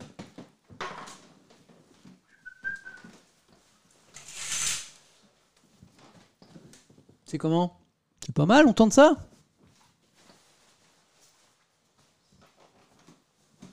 Bon, on tente ça, la caméra va s'adapter un petit peu. Voilà, c'est un peu plus. euh, voilà, c'est la vraie vie, quoi. Euh, c'est un peu moins Dracula de l'info, quoi. Bon, voici, les amis, le sondage. Donc 78% on passe à la revue de presse. Euh, je vous écoute. On arrête le sondage. Tac, F5 dans le chat pour avoir le résultat définitif. 78%, 22%. Bon, bon, on va passer à la revue de presse, les amis. Voilà. Vous êtes nombreux, hein, c'est fou, hein. Alors c'est amusant parce que certains me disent oui, euh, t'as cassé Twitch, euh, je vais plus te suivre, il n'y a plus personne. Et puis depuis que je parle de politique, ben, vous êtes beaucoup plus nombreux. Ben, c'est le paradoxe. Bon, oh le soleil qui tape d'un coup là. Ça va, vous me voyez toujours? Vous me voyez toujours? Voilà. On a une petite livraison de journaux, mais vraiment sympa. Euh, c'est drôle parce que c'est top. Dans le miroir derrière, on voit les journalistes qui travaillent à côté, j'adore. Oh, je vous vois plus là, avec le soleil, bougez pas, je vous remets le rideau. Oh là là là là. Tant pis. Tant pis pour, le, pour la beauté de la scène. hein. L'important, c'est que vous voyez les journaux quand même. Donc, on a une belle livraison de journaux ce matin. C'est parti. Alors, un truc super bizarre. Fukushima. Fukushima, 10 ans, euh, le tremblement de terre, magnitude 9, le tsunami et la catastrophe de la centrale nucléaire. Donc, c'est l'anniversaire, triste anniversaire aujourd'hui. Les journaux sont pas du tout d'accord, vous allez voir. Donc, Fukushima, le temps suspendu, parce que les travaux euh, de nettoyage du site sont pas du tout terminés, c'est la une des échos. Libération nous dit Fukushima, il y a 10 ans, ok. 10 ans après, excellent jeu de mots, comme souvent avec Libé, atone, atome. Hop. Depuis la catastrophe, l'industrie nucléaire ne cesse de reculer partout dans le monde. Donc Libé nous donne des chiffres et nous dit que l'industrie nucléaire civile ne cesse de reculer. Que Fukushima a fait vraiment un, un coup, un coup dur à l'industrie euh, nucléaire, les réacteurs, tout ça. Ok? Figaro. Dix ans après Fukushima, le nucléaire reste indispensable. Quoi? Euh, alors, le Figaro nous dit exactement l'inverse. Dans la bataille contre le réchauffement climatique, plusieurs grands pays misent toujours à côté du renouvelable sur cette énergie décarbonée. Donc il ne faut pas oublier le nucléaire. Ah bon? L'opinion, toujours Fukushima. Dix ans après Fukushima, le bel avenir du nucléaire. Alors ça c'est génial, vous avez Libération qui vous dit le nucléaire c'est fini, en tout cas c'est presque fini. Et l'opinion et le Figaro, mais alors pas du tout. On va détailler ça, je vous montre juste les unes pour l'instant, après on va rentrer bien sûr dans le détail des journaux. Le Parisien, euh, Attendez, là je vous ai montré les unes, mais au-delà des unes, bien sûr, il y a des choses. Il y a peut-être des articles que je veux vous montrer aussi. Alors les échos, a priori, non. Libé, c'est surtout sur le nucléaire. Le Figaro nous parle aussi de la guerre spatiale. La guerre spatiale La guerre spatiale Mais c'est Star Wars, mais c'est en vrai. en ce moment, l'armée française mène une guerre spatiale. Alors, virtuelle, je vous expliquerai ça, mais euh, la guerre des étoiles, euh, l'étoile de la mort, tout ça, on est en train de s'en rapprocher quand même. Vous rigolez, mais vous rigolerez moins tout à l'heure. Euh, l'opinion dont je vous parlais nous parle aussi, alors ça c'est bizarre, du lait humain, donc le lait maternel, fabriqué en labo. C'est un, peu bizarre, ça pose plein de questions au niveau éthique. Hein. C'est un lait pour les, bébés, comme le lait maternel, avec toutes ses qualités, mais fabriqué en laboratoire. Ça pose des questions, vous verrez lesquelles. Euh, et puis on a oh, un article sur euh, Jean Castex sur Twitch. C'est super bizarre.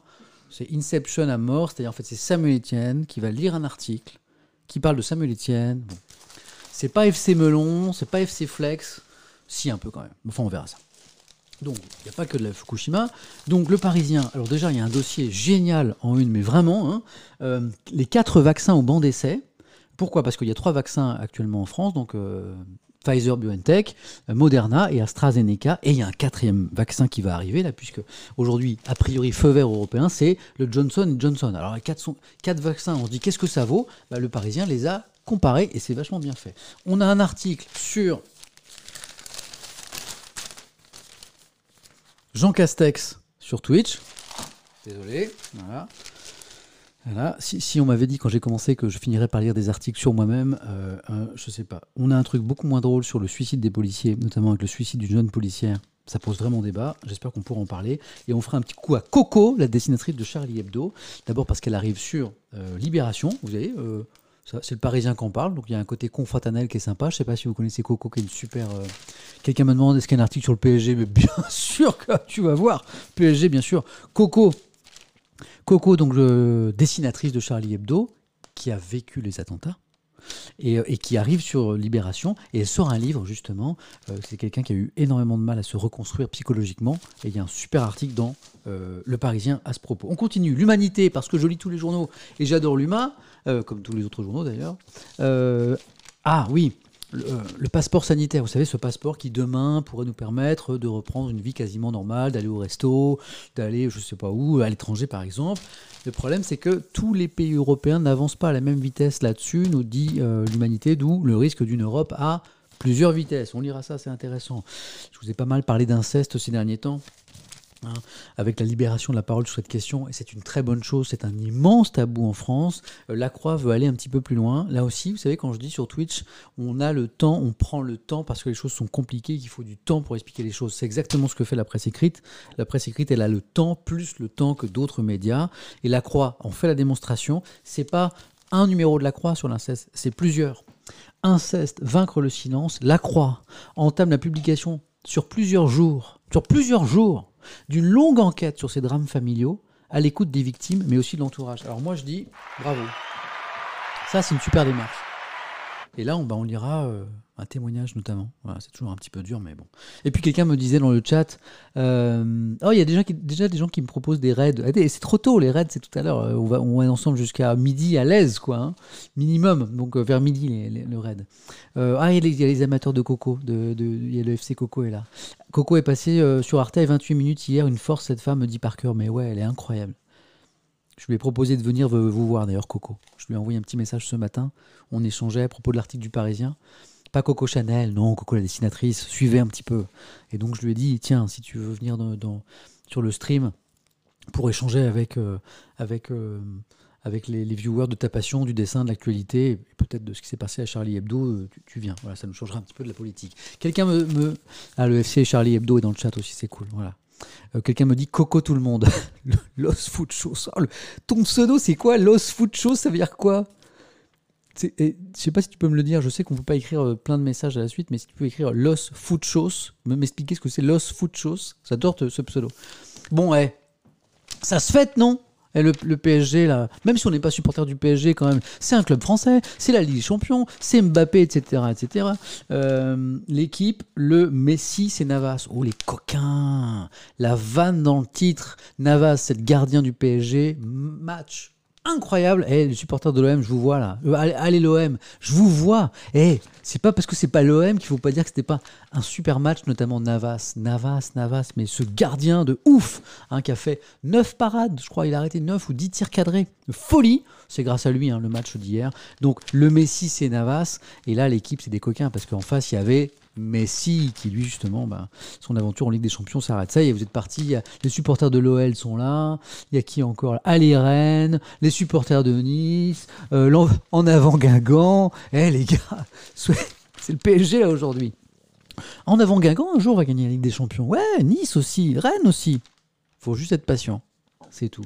Donc on verra ça, on rendra hommage à Navas. J'ai fait un tweet ce matin là-dessus, parce que j'aime bien moquer un petit peu de tout, même quand c'est sérieux. Tenez, je vous le montre. Oui, je sais, c'est Samuel Etienne qui montre ses tweets sur Samuel Etienne. Je sais, je sais, je me la raconte. On y va. Et allez, j'ai tweeté ça. Donc ça, c'est la une de l'équipe, ok? Et j'ai tweeté. bon, je crois que je vais inviter le gardien du PSG sur ma chaîne Twitch. Ça, provoquera moins de polémiques, en tout cas, j'espère. Ah ah ah ah. Désolé. Et bon. C'est une vanne, quoi. Voilà. Euh, arrêtez, puis vous tout le monde annonce son, son club de, cœur, là. C'est cool. Pas sûr. Mais si, quand même. Ah oui, ça y est. Regarde, quelqu'un me dit c'est pas sûr que si tu invites Navas, ça fera moins de polémique. Ah oui, si, si, si, si, si effectivement c'est pour avoir tous les supporters de l'OM, du Stade Rennais, de l'Avant de Nice, du FC Nîmes, ça y est, c'est parti. C'est vrai que ça peut être chaud aussi. Mais alors, quoi, eh, en fait, on peut parler de quoi sur Twitch sans que ça fâche personne hein? En dehors des jeux vidéo Dites-moi, ça m'intéresse. Ça y est, les 100 et or, les Girondins, vous les Lakers. T'es au courant que les Lakers, c'est pas du foot? T'es au courant? Bon, vous avez vu le programme? Et un dernier truc à la fin, si on a le temps, les Lego. C'est une des rares sociétés qui a tiré son épingle du jeu de la crise sanitaire, c'est les Lego. Ça, ils en vendent des caisses. Pourquoi? Crise sanitaire, confinement, tout le monde chez, à la maison. Eh ben, les Lego, ça s'arrache. Comme des petits pains, enfin comme des petites briques, si je puis me permettre. Bon, je ferme ça, je pose les journaux, et maintenant, on y va. Donc Fukushima, c'était il y a 10 ans, pile poil, hein, jour pour jour. Fukushima, vous vous rappelez des images du tsunami? Provoqué par le séisme, magnitude 9. Le Japon, c'est un pays habitué au séisme. Tout est construit ou presque avec des normes euh, parasismiques, euh, mais là c'était énorme. Donc le séisme, les images incroyables de tsunami, vous vous rappelez de ces images hein, qui déferlent sur les côtes, emportant les maisons, emportant les voitures, emportant les Japonais. Le temps suspendu, la centrale nucléaire, l'accident, et aujourd'hui le temps suspendu parce que c'est le titre des échos, bah, tout simplement parce qu'en fait les, les travaux d'assainissement de la, de la zone de centrale nucléaire sont à peine commencés. Voilà. Euh, petite question. ouais, petite question à ma droite. Est-ce que, est-ce que les gens, du coup, réagissent, par exemple, tout de suite? Ah oui, oui, tout de suite, ouais. Ah bah là, euh, Là, on me dit cinquième séisme le plus gros, le plus jamais enregistré, le plus gros jamais enregistré. Donc certains suivent un petit peu, certains me parlent des images que je viens d'évoquer en disant oui, c'était surtout les dépôts chimiques qui explosaient, qui étaient très impressionnants. Euh, Qu'est-ce qu'on a encore? Euh, Zéro mort dû à la radioactivité, c'est vrai. Je l'ai lu dans les journaux. Très bonne remarque de Big Carlos Play Zero, à savoir qu'effectivement, finalement, les conséquences sanitaires pour la population aujourd'hui mesurées sont pas si importantes qu'on le redoutait. Voilà, on me dit ça. En fait, ce qui est intéressant, c'est que je suis aussi avec des passionnés d'actu. Et souvent, en fait, euh, ben, il y a des choses que, que j'apprends dans, le chat. Euh, par exemple, qu'est-ce que vous me dites sur Fukushima? Fukushima, c'est le truc le plus vieux dont je me souviens, 2004, donc, parce qu'on a des, des gens qui sont plus jeunes que moi. Euh, qui est dans mon dos? Alors, pour ceux qui ne savent pas, en fait, qui viennent d'arriver, j'ai une équipe de France 5 là, qui tourne un reportage sur Twitch et la politique, c'est pour ça. Le caméraman, le beau gosse dans le miroir, là, c'est. Euh, il est de France 5. Euh, 20 000 morts euh, du tsunami et zéro mort radioactivité. Voilà, on- en fait, on, on me parle de ça. Quoi. Alors, je peux pas. Dernière question. Oui. Est-ce que typiquement faire ce genre de revue de presse, c'est aussi une façon de désamorcer des possibles fake news? Ah bah oui, alors la question qui me posée par la journaliste de France 5, c'est est-ce que faire cette revue de presse, c'est euh, éventuellement c'est une façon de, aussi de lutter contre les fake news? Bah oui, c'est-à-dire que, enfin, le public que j'ai là, je me suis rendu compte en fait qu'il n'était pas très sensible aux fake news. Parce que le public qui est euh, dans la matinée tienne, dans la revue de presse, on est combien là? Euh, à Quelle heure il est? À 11h03, on est euh, autour des 14 000, bah c'est des gens qui s'intéressent à l'information à la base. Alors certains me disent, je m'intéressais pas à l'information, je m'intéressais plus à l'information, et tu me redonnes un peu le goût, de l'info, merci. et puis je me rends compte, comme dans le chat, vu euh, la, qualité des remarques, il y a beaucoup qui suivent déjà l'info et qui, passent un bon moment euh, avec moi. Donc je pense pas que ce soit un public très sensible aux fake news. En revanche, on en parle énormément. Il y a, quelque chose que, moi je, suis un vendeur de journaux, parce que j'adore ça, et, je résume souvent ça en disant, lisez les journaux, euh, ce sera toujours mieux qu'une info glanée sur Facebook. Dans votre entourage, dans mon entourage, moi j'ai des gens qui ne s'informent que sur Facebook, que sur les réseaux sociaux, et des gens proches de moi, hein, que j'adore, qui me disent des énormités sur l'actualité, des trucs totalement complotistes, des gens que j'adore, mais qui n'ont pas, les bons réflexes d'info, qui me sortent des trucs, mais totalement complotistes, et euh, parce que ils n'ont pas les bonnes sources d'infos. Donc ici, pas tellement, c'est un public plutôt informé, mais on en parle beaucoup. Voilà. Euh, désolé, on continue avec la revue de presse. Euh, hop, je remets le chat. Hop, parce que je réponds aussi un petit peu à questions, questions qui sont posées à ma droite. Euh, on y va. Donc, on va parler du nucléaire, parce que la question qui est posée par les journaux ce matin, c'est je prends Libération, je prends le Figaro. Alors, le Figaro et Libé, souvent, ils sont pas d'accord. Parfois, ils sont d'accord d'ailleurs, mais souvent, ils ne sont pas d'accord. Notamment sur les questions de société. Et ce qui est intéressant, c'est que sur le nucléaire, ils ne sont pas d'accord non plus sur, euh, en fait, euh, sur les conséquences de Fukushima. Je prends Libération pour commencer. Libération dit dix ans après Fukushima, atone, atome. Joli. L'atome, atone. Depuis la catastrophe, l'industrie nucléaire ne cesse de reculer partout dans le monde. Ok, alors moi qui n'ai pas trop suivi ce débat, je me dis, Fukushima, les, inquiétudes, les craintes, moins de nucléaire dans le monde. Ok, d'accord. Et je lis, et je vois des chiffres qui me, bah, qui font bouche. Je me dis, bah oui, Libération a raison. Regardez le titre de cet article. Dépression active pour l'industrie de l'atome et nous lisons ensemble. Depuis 2011 et le rappel du risque radioactif, donc Fukushima pour ceux qui suivent, le nucléaire, plombé également par des coûts élevés, subit un coup d'arrêt au niveau mondial. Alors, le journaliste Jean-Christophe Ferraud, il écrit c'est pas tout à fait l'ère glaciaire, mais c'est bien un hiver nucléaire que connaît l'atome depuis Fukushima. Dix ans après la catastrophe, euh, l'essor de cette énergie prométhéenne, née de la bombe, qui a essaimé en un demi-siècle sur presque tous les continents, c'est pour ainsi dire brisé net. Libé nous dit le nucléaire c'est cassé quoi. Ok, je continue. Quelques chiffres. Bon, il y a des chiffres en plus qui sont très convaincants, euh, qui résument le déclin lent mais continu de l'industrie civile du nucléaire. La part de l'atome dans la production électrique mondiale est tombée fin 2019 à 10,35% alors qu'elle culminait à 17,5% en 96. Donc je me dis, ok, bon, ben, les chiffres sont clairs. Hein. On continue. En France, le pays le plus nucléarisé au monde, je pense que vous le savez, hein, on est le pays le plus nucléarisé au monde, le nombre de, de, réacteurs par habitant, il y a 56 réacteurs pour 67 millions d'habitants, est tombé l'an dernier à 70%, le niveau le plus faible depuis 30 ans, contre plus de 80% dans les années 2000. Le nucléaire baisse y compris chez nous. Je continue. À 300 milliards de dollars, le total des investissements en cours sur la planète dans l'électricité renouvelable est devenu 10 fois supérieur, ça ça m'a impressionné, au financement pour la construction de réacteurs nucléaires. Ok, down le nucléaire, ok. Et puis ça finit avec ça. Euh, là on est sur l'aspect politique de la chose, en France, la catastrophe japonaise a en partie scellé la décision prise sous François Hollande d'envisager une timide transition énergétique confirmée par Emmanuel Macron d'ici à 2035.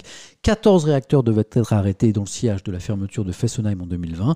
La part du nucléaire dans la production d'électricité doit chuter à 50% au profit de l'éolien et du solaire. Donc, quand on lit Libération, on, est convaincu, euh, le nucléaire, c'est fini. On est bien d'accord. D'accord. Qu'est-ce que vous en pensez? Là, vous êtes en, débat mort sur le nucléaire, pour le nucléaire. Vous êtes parti, vous êtes parti, euh, c'est bien, parce que parfois, vous, écoutez même plus ce que je dis, vous êtes entre vous. Voilà. Euh, voilà. Ce serait pas contenter son lectorat, se demande euh, Mano euh, à ce propos. En tout cas, quand je lis Libé, je comprends que le, nucléaire, c'est quasiment fini. Je range Libé et je prends le Figaro, et je l'ai vraiment fait ce matin comme ça. J'ai lu Libé, et puis après j'ai pris le Figaro. Et là, le Figaro, il me raconte une toute autre histoire. Quelqu'un me dit, euh, Ghost Rasta dans le chat, le nucléaire c'est l'avenir. Eh ben, c'est la vie du Figaro. Alors, très bonne question à l'instant là. Très bonne question. Attends, j'essaie de t'isoler parce que c'est très pertinent. Euh, comment peuvent-ils être aussi opposés? Je cherche ta question, j'avais le début. C'était vachement intéressant. Euh, comment peuvent-ils être si opposés dans leur point de vue d'un journal à l'autre, alors que ce sont des faits? Eh bien, c'est là, c'est là où, je veux en venir. Bah, parfois, le journaliste, il essaie d'exposer des faits.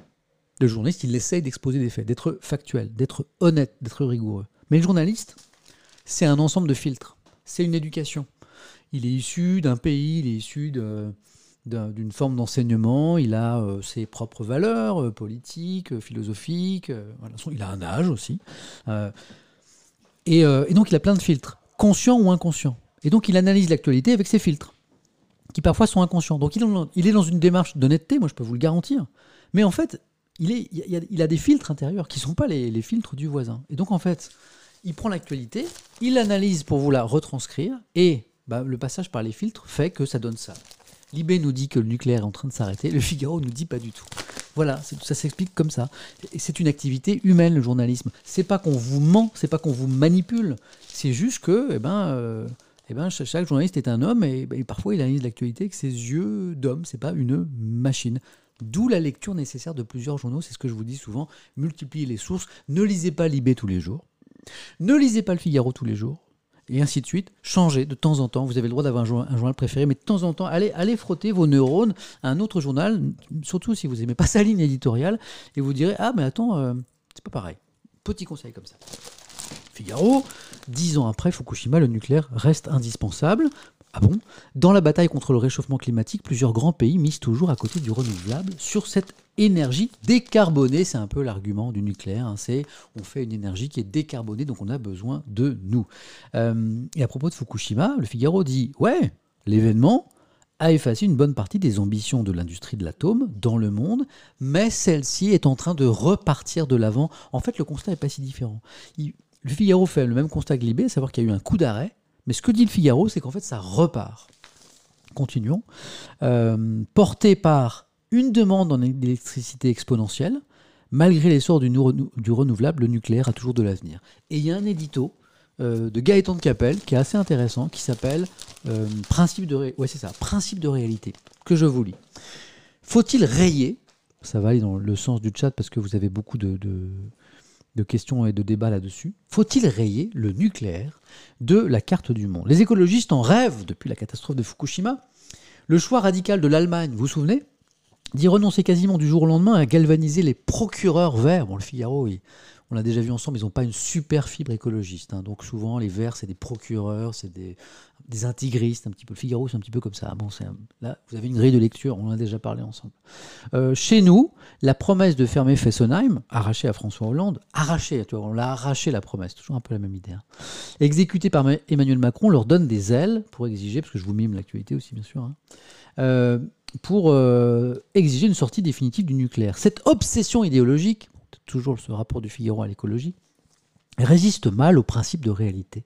Le réchauffement climatique menace l'avenir de la planète. Justement, l'énergie nucléaire, dont les critères de sécurité ont été relevés, n'émet quasiment aucun CO2. Ça, c'est le grand argument, je vous le disais, de la filière, ce qui nous vaut de figurer la France parmi les meilleurs élèves. Ok. Célébré pour avoir décidé de son passé, l'Allemagne qui se chauffe et s'éclaire avec des centrales à charbon et au gaz, c'est vrai, en attendant la transition écologique quand même. Mais c'est vrai qu'aujourd'hui, l'Allemagne pollue énormément parce qu'ils ont décidé politiquement voilà, Verloc me dit on en parle du bilan allemand de la sortie du nucléaire, ouverture de centrales à charbon et à gaz. Bon, bah, les grands esprits se rencontrent, c'est ce que je suis en train de dire. L'Allemagne pollue énormément aujourd'hui. Ils ont dit stop au nucléaire. Du coup, bah, pour, euh, leur production d'électricité, ils sont revenus en arrière, centrales à charbon. C'est n'importe quoi, en attendant la transition écologique, bien sûr. Donc. Euh, jugeons pas trop vite quand même.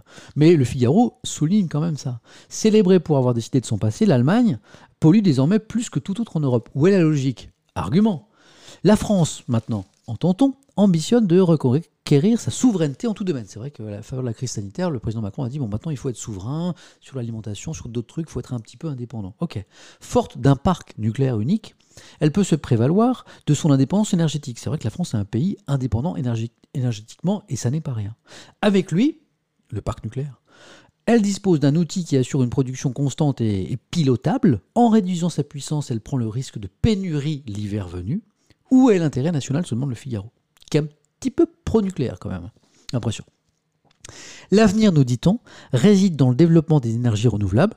Peut-être, et nous déployons d'importants efforts pour nous équiper, mais la route sera longue avant de produire et de stocker, stocker, stocker, très important, suffisamment d'électricité pour faire tourner le pays. À ce jour, personne n'a encore résolu l'équation fondamentale de l'intermittence de ces sources d'énergie, c'est vrai, à l'origine de coupures parfois dramatiques, comme récemment euh, au Texas et en Californie, on en parlait dans le chat, l'hiver là, des coupures d'électricité au Texas, avec un hiver hyper rigoureux, euh, avec justement euh, une, énergie éolienne extrêmement présente, pas assez d'énergie, plein de foyers privés d'électricité au Texas. Ça a été une catastrophe. Il y a des gens qui sont morts, il y a des enfants qui sont morts pendant leur sommeil au Texas en raison du froid, en raison des coupures. C'est vrai, le Figaro a un argument. Est-ce vraiment le modèle que l'on souhaite proposer aux Français? Intéressant. Bon, ça, c'est le Figaro là-dessus. Vous voyez, c'est pas tout à fait la même analyse que Libération. Je vous mets le Figaro de côté parce qu'il y a une histoire de guerre spatiale. Et j'ai peut-être dit hiver euh, vigoureux, alors je voulais dire hiver rigoureux, parce que quelqu'un me, fait remarquer. Euh, voilà. C'est surtout parce que le Texas est privatisé. C'est vrai aussi. Quelqu'un me dit, euh, c'est surtout parce que le Texas est privatisé. C'est aussi parce qu'en fait, le Texas a fait une énorme boulette. Et je vous l'avais déjà raconté. Le Texas se veut totalement indépendant. Parce que vous savez, les États américains veulent être très indépendants les uns par rapport aux autres. Le Texas est le seul État américain, a priori, qui est non relié par le réseau aux autres. Il y a deux grands réseaux électriques aux États-Unis, Est-Ouest, pas le Texas, hein, pour justement pas être solidaire, pour pas avoir des, surcoûts, et ils sont totalement indépendants électriquement. Quand ça casse, euh, les autres États voisins ne peuvent pas lui envoyer l'électricité. Autre raison. L'opinion. Alors, opinion, journal libéral, journal, proche des entreprises, je vous l'ai déjà dit. C'est un journal qui, professe, euh, qui se bat pour la liberté d'entreprendre. Euh, qui nous dit à ce propos, dix ans après Fukushima, le bel avenir du nucléaire. Bah, c'est pas l'analyse de Libé, c'est fou.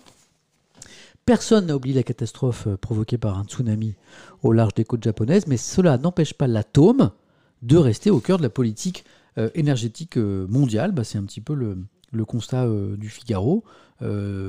Qu'est-ce qu'ajoute l'opinion par rapport à ça, que ce ne soit pas trop redondant mmh. Ben oui, c'est ces chiffres. Voilà. Euh, c'est pourquoi, Figaro n'a pas tellement expliqué ça, mais l'opinion l'explique. Pourquoi on devrait avoir besoin de plus de nucléaire dans les années à venir?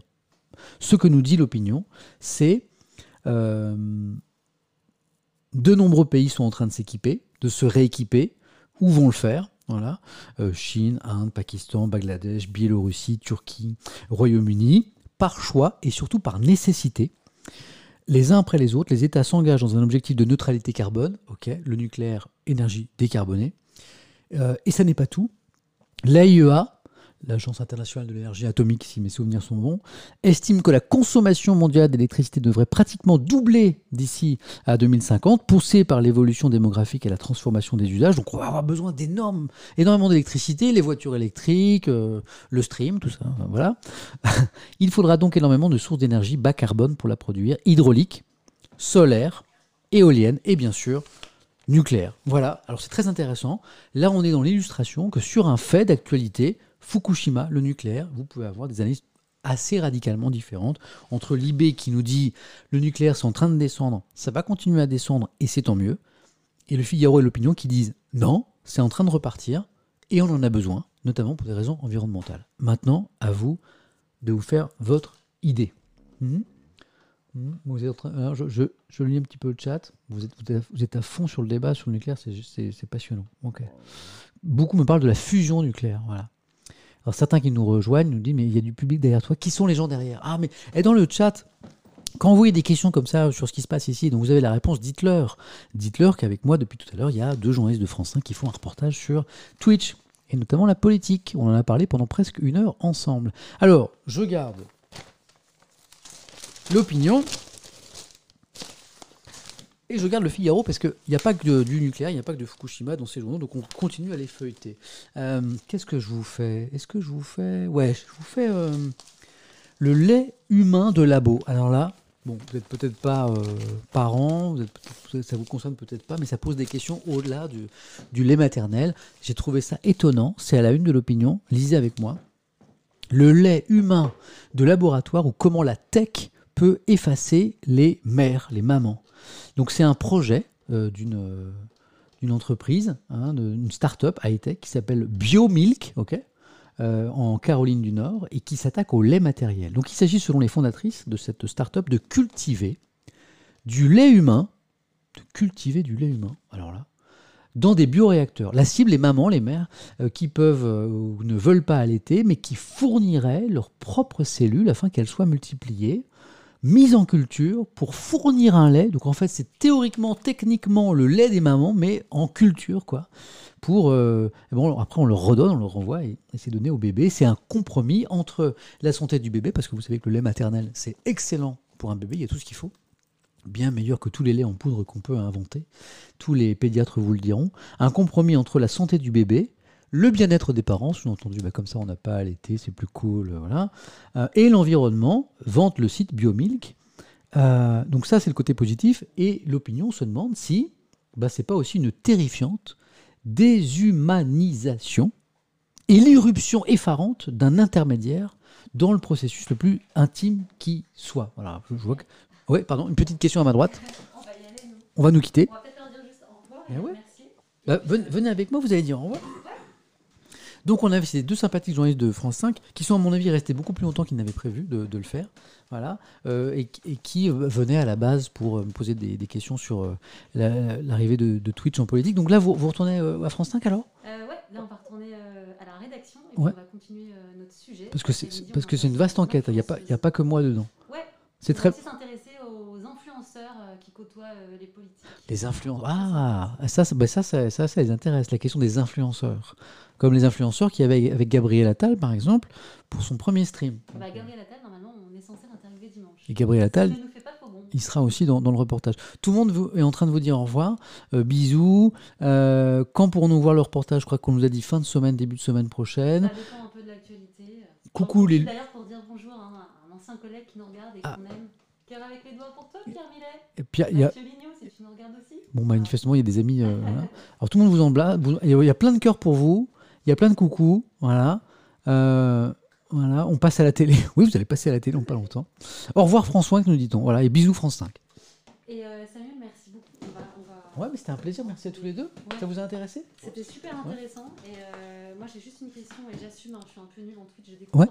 Si jamais je veux intégrer le Twitch à mon reportage, est-ce que je peux il y un- Est-ce qu'il y a un replay même au bout d'une semaine? Ah non, mais immé- immédiat même. C'est-à-dire que si vous allez sur ma chaîne Twitch, euh, je vous montre. Euh, Si vous allez sur ma chaîne, je montre comment. Désolé. Je montre mon accès au replay puisque la question m'est posée.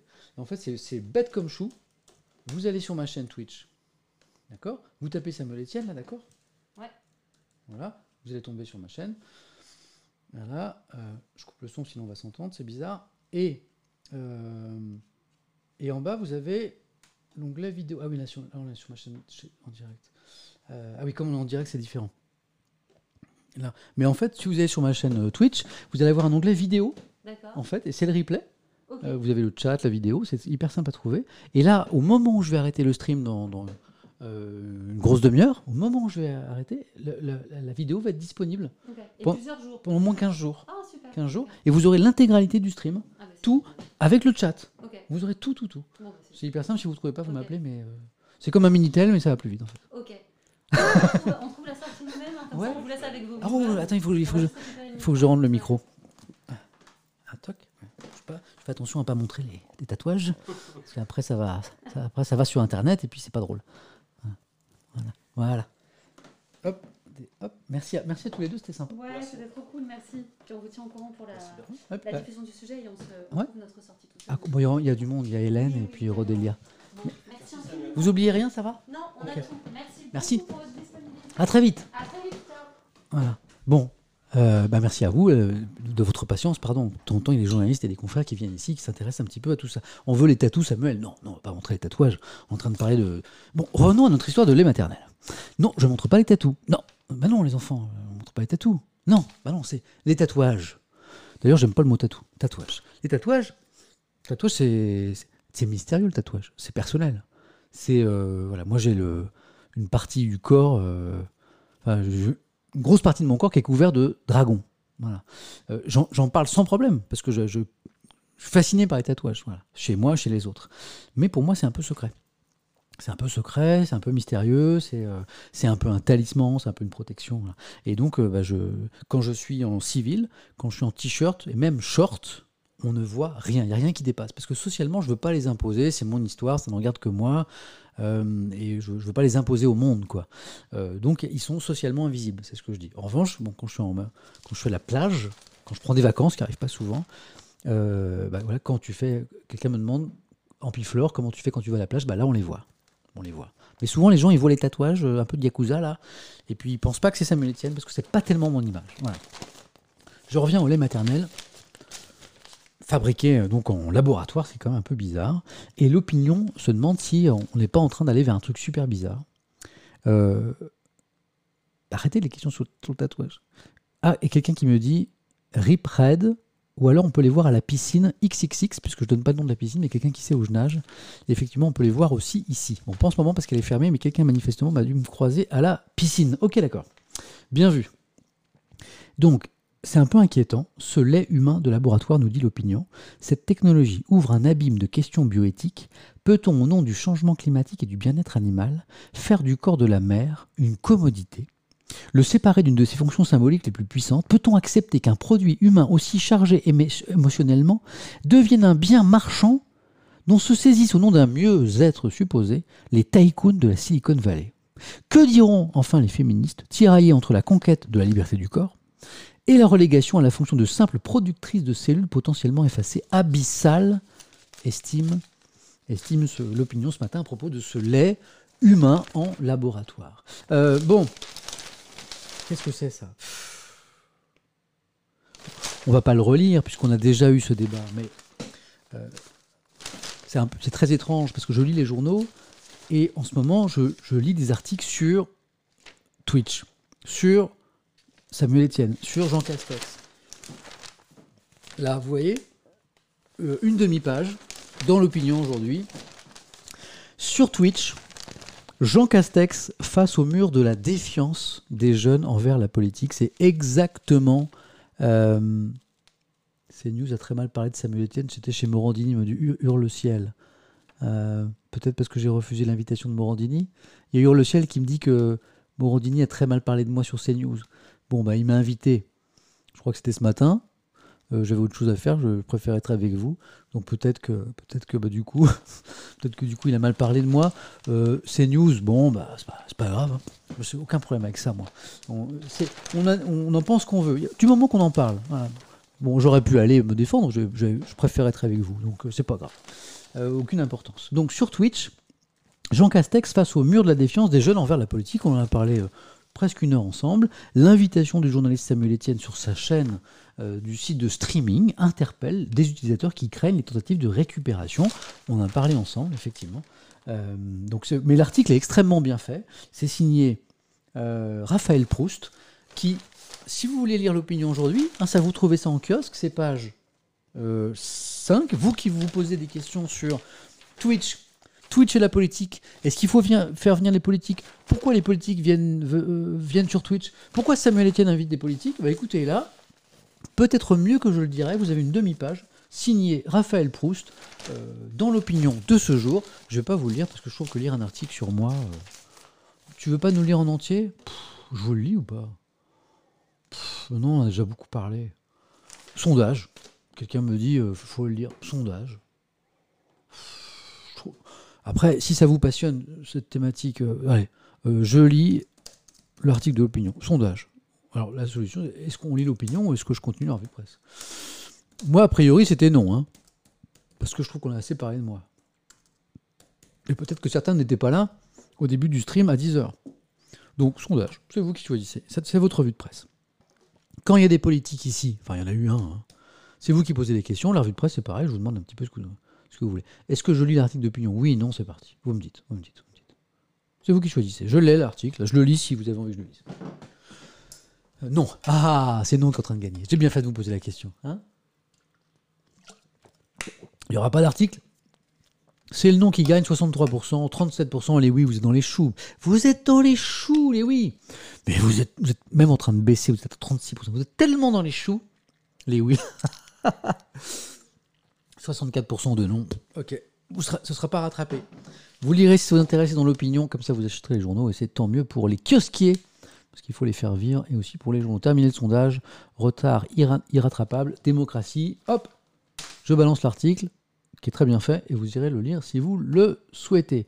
Voir les résultats, F5 dans le chat pour le résultat, pour voir que je vous raconte pas des fariboles. Et donc, on continue avec le Figaro. Vous allez me dire, ceux qui suivent, ah, tu nous as déjà lu le Figaro sur euh, Fukushima. Ouais, mais il y a autre chose. Il y a. Oh, il me faut ma musique qui fait peur là. Où est-ce qu'elle est? Vous êtes prêts? Il y a.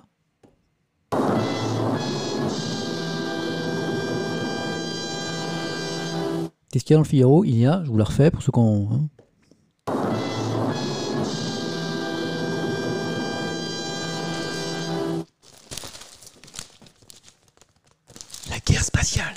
La guerre spatiale. La guerre spatiale, les gars. C'est Star Wars, Star Wars, c'est pas de la fiction, ça y est, c'est parti. Euh, L'étoile de la mort, tout ça, guerre spatiale, c'est parti, les gars. La France. Truc de dingue. Truc de dingue. Ouais, franchement, ça me fait... euh, Enfin, je sais pas si ça me fait rêver, mais... Ouais, Space Wars, l'espace. L'armée française s'entraîne à la guerre spatiale. Française, c'est moi qui le rajoute, parce que c'est l'armée française. Regardez. Le président de la République, Emmanuel Macron, doit assister vendredi à Toulouse, donc c'est demain ça, à l'exercice Aster X. Ça s'écrit comme ça. C'est pas Astérix la BD, hein. Aster X. En fait, c'est un clin d'œil à un satellite français. Je crois que c'était le premier satellite français. La France qui a encore une fois 40 ans de retard, me dit Copa 2. C'est pas faux, certains sont un petit peu en avance. Voilà. Ok. Vous êtes beaucoup à me parler de l'imitation de Canteloup de Samuel Etienne de ce matin. Bon, j'irai voir tout à l'heure. Euh, Quelqu'un qui m'écrit Astérix et Péril. Astérix et Péril, Astérix et, Péril. Je valide. Je valide, je valide, ça se valide, ça, se- valide. Les jeux de mots, même les ratés, je valide. C'est quoi cette histoire de guerre de, l'espace? Demain, donc, euh, le président Macron va échanger avec les opérateurs du commandement de l'espace. Il y a un truc en France qui s'appelle le commandement de l'espace. Non mais, le commandement, de l'espace, ça existe en France. Euh, l'espace, l'espace euh, exo-atmosphérique est en train de devenir un nouveau champ de conflictualité. Et la France, puissance militaire, n'entend pas rester en retard, même si quelqu'un dans le chat nous disait qu'on était vachement en retard. Avec Aster X, hommage au premier satellite français lancé en 55, je vous le disais, le CDE, le commandement de l'espace, conduit son tout premier entraînement à la guerre dans l'espace. Entraînement. Il y a un spécialiste qui s'appelle Jean-Marc Laurent, voilà, qui supervise la chaire euh, défense et aérospatiale à Sciences Po Bordeaux, qui dit dans l'article Figaro, depuis 10 ans, la capacité d'agir dans l'espace est développée. Et Astérix, donc l'exercice, va mettre en scène, à partir de demain, 18 événements spatiaux fictifs, comme des débris en orbite, hein, météorites, débris de satellites par exemple, euh, des risques de collision, hein, euh, ou encore des choses plus dynamiques. Des choses plus dynamiques. Euh, alors, quelqu'un qui vient d'arriver là, vraiment, salut, sinon c'est quoi ton délire à inviter Castex? Bah on en a parlé euh, une demi-heure, trois quarts d'heure tout à l'heure. J'en ai parlé une heure hier. Donc, plutôt que redire toujours la même chose, hein, euh, fallait pas rater la notification du stream tout à l'heure à 10h, eh ben, n'hésite pas à aller voir le replay de ce matin, euh, d'hier, et puis tu, tu- sauras pour Castex. Et moi, là, je suis sur l'espace, on peut pas tout faire.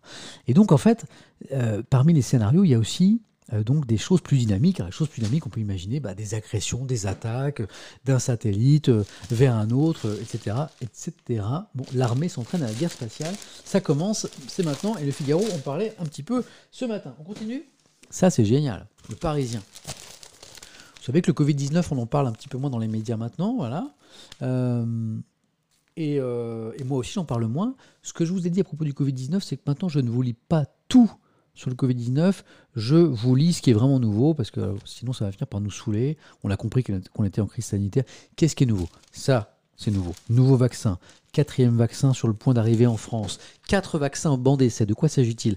Après, euh, Pfizer et BioNTech, Moderna et AstraZeneca, un quatrième vaccin celui du groupe Johnson Johnson, doit recevoir aujourd'hui le feu vert européen. Donc il y a un quatrième vaccin qui va arriver en Europe et donc en France très bientôt, Johnson Johnson. Donc quatre vaccins très bientôt. Avantage, inconvénient, à qui s'adresse-t-il? Nous avons passé au, cible crible ces quatre produits. C'est vachement bien fait, c'est le Parisien qui nous fait un petit dossier sur les quatre vaccins qu'on va avoir bientôt en France. Vous vous posez peut-être la, la question de savoir quel vaccin, lequel idéalement... euh, on ne peut pas vraiment choisir d'ailleurs, mais quel est le meilleur vaccin, pourquoi, etc. Euh, Il y a Pfizer BioNTech, le pionnier, comme dit un Parisien, Moderna, l'innovant, AstraZeneca, le plus pratique, ou Johnson, la dose unique. Pfizer BioNTech, bon ça c'est le vaccin ARN, hein, qui est très efficace. Euh, voilà, présent. Aujourd'hui, il est réservé aux patients les plus vulnérables. Hmm. Quel est son plus nous dit le Parisien bien. C'est son efficacité, autour de 95%. Quelqu'un me dit euh, euh, BIMS, adepte, je prends n'importe quoi tant que ça marche. Moi, je suis un petit peu sur cette ligne aussi. Donc, grosse efficacité. Sa faille, sa faiblesse, hein, c'est une conservation entre moins 60 et moins 80 degrés Celsius. Donc, ça, c'est un petit peu compliqué. Moderna, ARN toujours, un autre vaccin, euh, toujours pour les personnes les plus fragiles, donc les plus de 75 ans actuellement en France, ou les personnes atteintes de pathologies à haut risque. Son plus, grande efficacité, comme le Pfizer, euh, peu d'effets indésirables. Euh, comme le Pfizer, il résiste aux variants anglais, mais en revanche, il est ébranlé par le clone sud-africain. L'avantage, c'est que la technologie ARN permet de changer assez facilement le vaccin pour qu'il résiste désormais plus aux variants sud-africains. Les gens de Moderna sont en train de travailler là-dessus. On prend l'AstraZeneca. Alors quelqu'un me dit Maximus, Titus Play et Sputnik V. Je vous rappelle qu'on dit Sputnik V et pas Sputnik 5, le vaccin russe. Le Parisien n'en parle pas parce que pour l'instant, il n'y a pas de mise, euh, d'autorisation de mise sur le marché en vue au niveau européen. Donc il y a des vraies questions autour de Sputnik V parce qu'a priori il est efficace. C'est un bon vaccin. Euh, il n'est pas encore d'actualité qu'il arrive chez nous parce qu'il manque l'autorisation de mise sur le marché. Mais le gouvernement français a déjà dit qu'il n'écartait pas du tout l'idée à un moment d'utiliser ce vaccin russe sur le mode si ça marche, il n'y a pas de raison qu'on s'en passe. Est-ce que l'autorisation ne vient pas à cause des tensions avec la Russie me demande Storm à l'instant dans le chat. Là, on est un petit peu aussi dans des questions de géopolitique. Je n'ai pas d'avis euh, là-dessus. C'est le vaccin russe ouais, dont, on parle. Sputnik V comme Vladimir, V comme vaccin plutôt a priori, ou V comme virus. Donc, pardon, je reviens à l'AstraZeneca. Donc, lui, il est adoubé euh, dans toutes les tranches d'âge. Au début, on l'a réservé en France aux, moins de 75 ans, puis maintenant, on le donne à, tout le monde. Euh, son plus, stockage très facile. Voilà. Et puis maintenant, on sait qu'il est vraiment efficace. Hein. Euh, on a eu des doutes sur euh, sa moindre efficacité. Et aujourd'hui, on a le spécialiste qui nous dit si jamais vous êtes malade malgré la vaccination, la probabilité que vous soyez hospitalisé est réduite de 94%. Donc les scientifiques estiment que le programme est, euh, est, le contrat plutôt est rempli. Alors c'est un vaccin qui soulève plein d'interrogations. Vous savez que notamment, il a des effets secondaires assez forts. Alors, effets secondaires, euh, état fébrile, état grippaux, alors, pas, jusque, pas des effets secondaires gravissimes, mais des effets secondaires qui peuvent être forts. Donc, c'est un, un vaccin qui inquiète euh, certains. Il protège un peu moins que les deux vaccins ARN qu'on vient d'évoquer. Voilà. C'est un bon vaccin. Est-ce qu'il est aussi bien que les deux qu'on vient d'évoquer Voilà, je, je, vois que certains me soulignent que dans des pays européens, il est, il est suspendu. Euh, en raison notamment des effets secondaires. Puis quelqu'un me dit Arcos 230, je suis vacciné à AstraZeneca. Est-ce que tu peux nous dire Arcos 230 euh, Je sais que tu ne peux pas reposter un message tout de suite sans doute, mais est-ce que tu as eu des effets secondaires? Est-ce que tu as eu des effets secondaires euh, forts? Hugo Boom me dit Mes parents ont eu le AstraZeneca et quelques frissons la nuit, c'est tout. Voilà. voilà. Quelqu'un me signale qu'il y a eu un décès en Autriche d'une infirmière à la suite d'AstraZeneca. Euh, donc euh, à vérifier parce que la difficulté, vous savez, quand quelqu'un meurt à la suite d'une injection, c'est est-ce que c'est l'injection qui l'a tué? Est-ce que c'est autre chose? Donc c'est l'enquête en général qui est lancée. Euh, euh, je suis vacciné depuis ce matin RAS. Ok? Euh, Spoutnik commence à être étudié par l'Union Européenne, me dit 1785, ouais, c'est vrai. Euh, vacciné à l'AstraZeneca, me dit, ah, c'est vachement intéressant en fait, il y a plein de vaccinés dans le chat. Ma, euh, Mal et Astraz, vacciné à l'AstraZeneca, quelques frissons le soir même, rien de plus. Ok. il suffit de prendre du paracétamol avant la vaccination, me dit Valérien. Ok.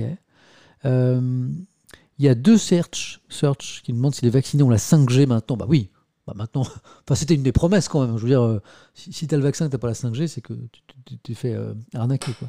Euh.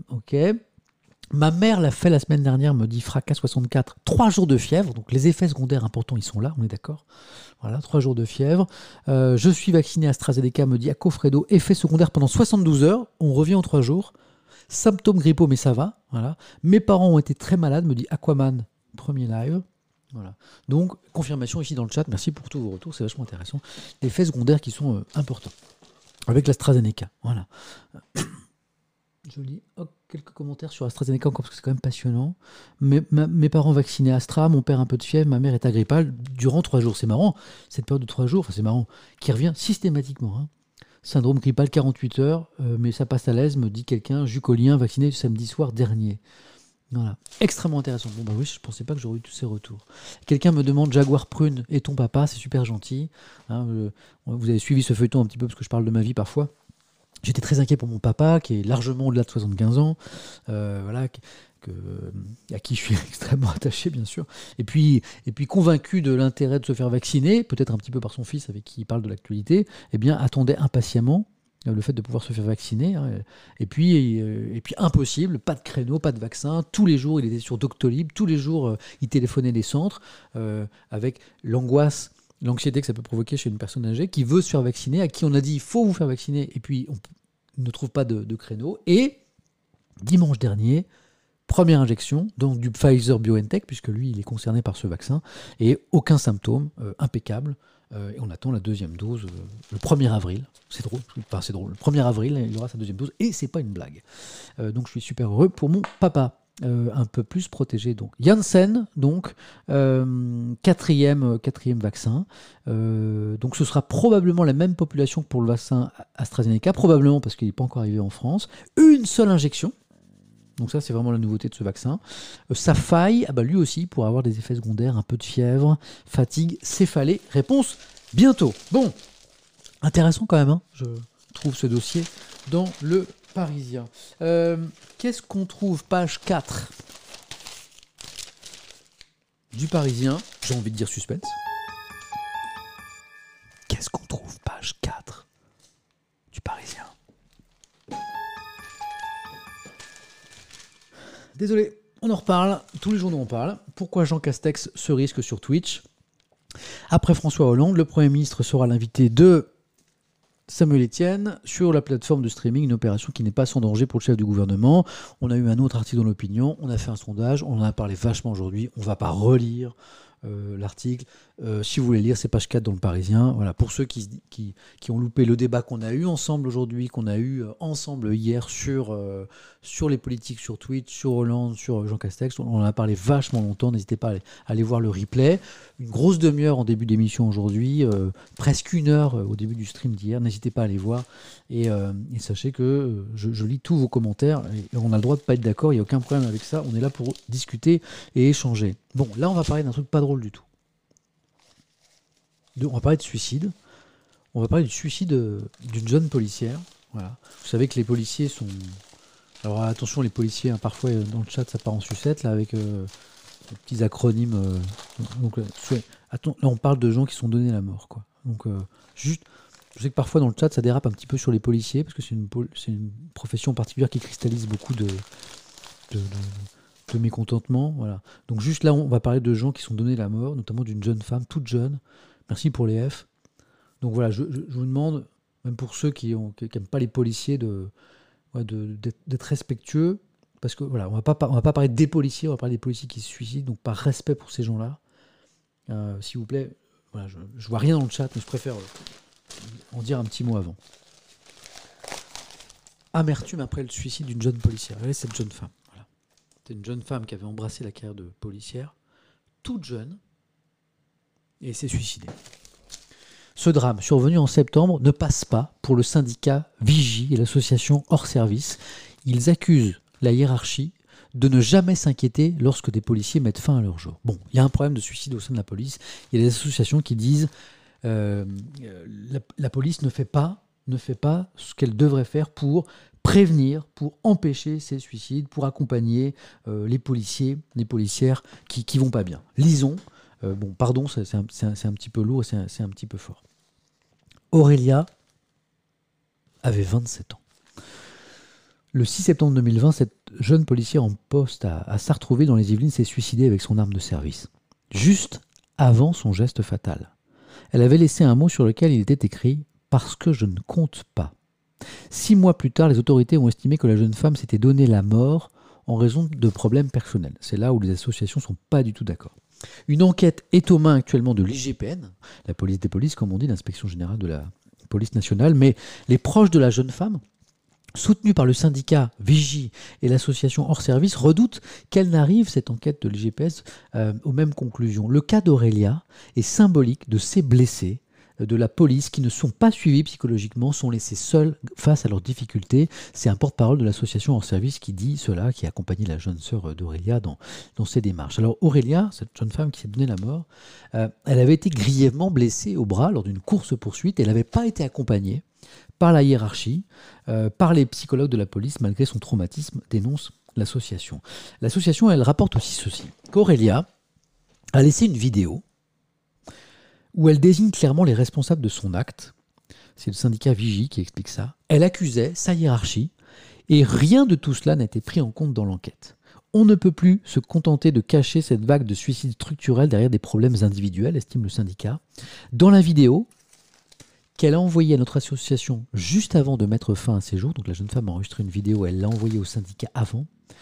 Euh, elle expliquait redouter que son geste soit mis sur le compte de problèmes personnels, exactement comme l'enquête a conclu. Pourtant, c'est le sentiment d'abandon qu'elle a ressenti dans la police et qui l'a poussée à se suicider.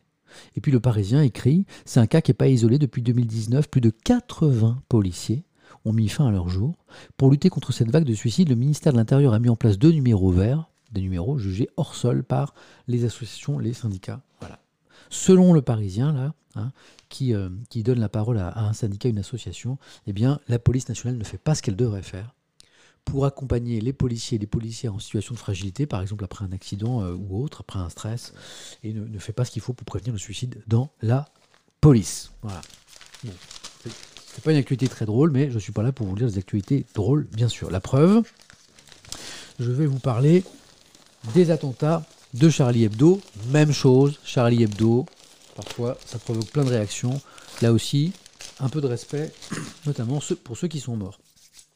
On va parler de Charlie Hebdo parce qu'on va parler de Coco, qui est cette dessinatrice que j'aime beaucoup, euh, qui est une survivante des attentats de, Charlie et qui raconte eh bien, son 7 janvier 2015 et puis les cinq années qui ont suivi dans un livre qui sort là, dessiné encore, ça s'appelle Coco, la dessinatrice. Euh, et en fait, le Parisien a rencontré Coco pour parler de, son livre et de ce qu'elle a vécu. À la croisée de temps en temps, c'est Christophe Levent qui écrit ça, c'est un très bel article. À la croisée de temps en temps depuis janvier 2015, souriante, active, prenant la parole, il était facile de croire que Coco, dessinatrice de Charlie, survivante, avait mieux que d'autres surmonté l'horreur. On la croise, elle est, elle est, jeune, elle, elle a l'air euh, infiniment vivante et on se dit que ça va et en fait non. On se trompait. Dans Dessiner encore, la BD autobiographique qui sort aujourd'hui, elle raconte une autre réalité, celle d'une descente aux enfers. Il a fallu cinq ans et un travail de reconstruction pour montrer un autre visage, vaincre sa pudeur pour raconter dans ce livre la culpabilité d'être celle qui a ouvert la porte aux terroristes. On va rappeler que Coco, en fait, c'est celle qui a ouvert la porte aux terroristes sous la menace des pistolets c'est elle qui a ouvert la, porte au frère Kouachi, et c'est ça qu'elle a eu du mal à, vivre après. Raconter sa culpabilité d'être celle qui a ouvert la porte aux terroristes, l'état constant d'effarement, les pleurs, les nuits emplies de cauchemars, la solitude, la vague d'angoisse qui la submerge encore parfois, et même l'insoutenable beauté du monde. Le journaliste demande à Coco, Luz avait sorti Catharsis six mois après l'attentat, et vous, vous avez besoin de cinq ans, vous avez besoin de cinq ans pour raconter votre histoire. Voilà. Euh, certains me disent qu'il y, a du, ban qui se perd. Oh, dans ces cas-là, moi je remonte le. Le chat. Voilà. Est-ce qu'il y a du. Est-ce, qu'il y a eu des propos sur Charlie qui euh, sont au-delà de l'opinion mais qui sont plus proches de la bêtise? Quelqu'un me dit la modération, vous avez du travail. Je remonte un petit peu. Voilà. Hmm. Je remonte de temps en temps. Ici, c'est un espace. Euh, je vois qu'il y a un message qui a été supprimé par un modérateur, donc peut-être que faisait, quelqu'un, vous faisiez peut-être allusion à un message qui vient d'être supprimé sous mes yeux. Voilà. Donc les modos sont là. Ok, il n'y a pas de souci. Voilà. Quelqu'un, vous avez vu voir passer un message. Voilà. Et les modérateurs. Bah, voilà. Merci les modos. Vous êtes super. Voilà. Vous êtes 99,99% à être là pour échanger euh, dans le respect, dans l'intelligence. Puis parfois, il y a quelqu'un qui s'est perdu. Il vient d'être banni. Merci les modos. Vous êtes top. Euh, donc je reviens à Coco. Euh, oui, il m'a fallu du temps. Il me fallait du temps pour m'extraire du traumatisme. Le temps du processus avec le psy pour prendre de la distance. Moi, je me suis longtemps senti coupable. Aujourd'hui, je sais qu'il n'y a pas d'autre coupable que les frères Kouachi. Euh, le Parisien lui demande si elle vit toujours sous protection policière. Oui, la réponse est oui. On travaille dans un bunker. Mais ça va, je me dis que ma liberté, elle est dans ma tête, dans mes dessins. L'important, c'est qu'on arrive à faire ce journal. Alors, je dis bravo aux gens comme ça. Euh, pourquoi ce titre dessiné encore Le dessin, c'était une branche à laquelle s'accrocher dans un réflexe de survie pour ne plus penser au 7, le 7 janvier 2015. Dessiner, pour moi, c'est un exutoire, une passion, c'est la vie. Et puis, c'est un titre qui permet de se tourner vers l'avenir aussi. Et puis, pour parler de l'avenir, justement, le Parisien dit euh, Vous venez d'accepter de remplacer euh, Willem, qui est parti de, de, Libération, pour devenir la dessinatrice de Libé. Donc, nouvelle aventure professionnelle pour Coco, qui va devenir la dessinatrice de Libération. C'est le Parisien qu'on parle, je trouve ça super. Et elle dit oui, ça s'est fait très rapidement, très simplement, après un simple coup de fil. Je ne voyais pas comment je pouvais dire non, mais ça fout la trouille de succéder à Willem. Voilà. Moi, quand j'ai lu cet article, Coco, euh, qui est quelqu'un que j'admire beaucoup, je lui ai envoyé un petit message euh, ce matin en DM sur Twitter. Je lui ai dit, mais est-ce que tu voudrais venir euh, nous parler de ton livre sur Twitch? Parce qu'il n'y a pas que la politique dans la vie.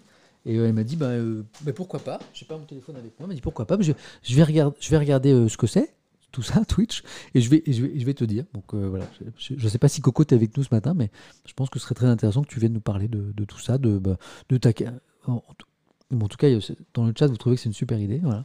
Euh, donc nous parler bah, d'abord de sa carrière de dessinatrice, de comment on devient dessinatrice, de sa passion, euh, de Charlie, si elle a envie de parler de Charlie, voilà, de, ce qui s'est passé, de, ces cinq dernières années, de ce qu'elle va faire à Libération. Voilà, ça pourrait être une super idée. Je lui ai envoyé un petit message ce matin, euh, elle m'a répondu tout de suite.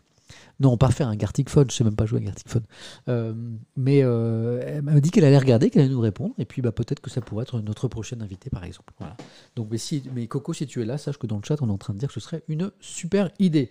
Bon, quelle heure il est? On se fait un petit café, 11h49. J'ai commencé à 10h. Ça fait 1h49 qu'on est ensemble.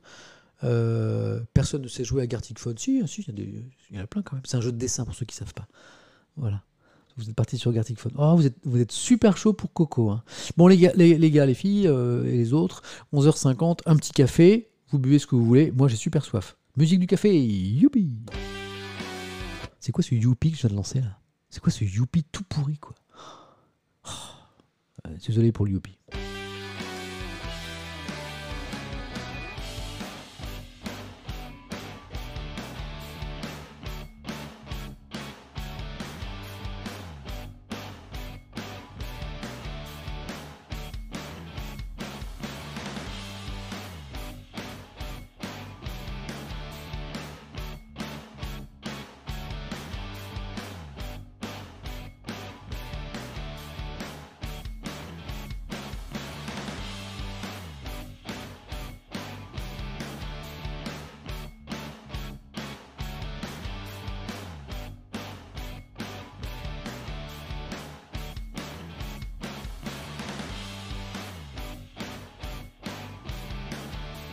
Trop bon café Youpi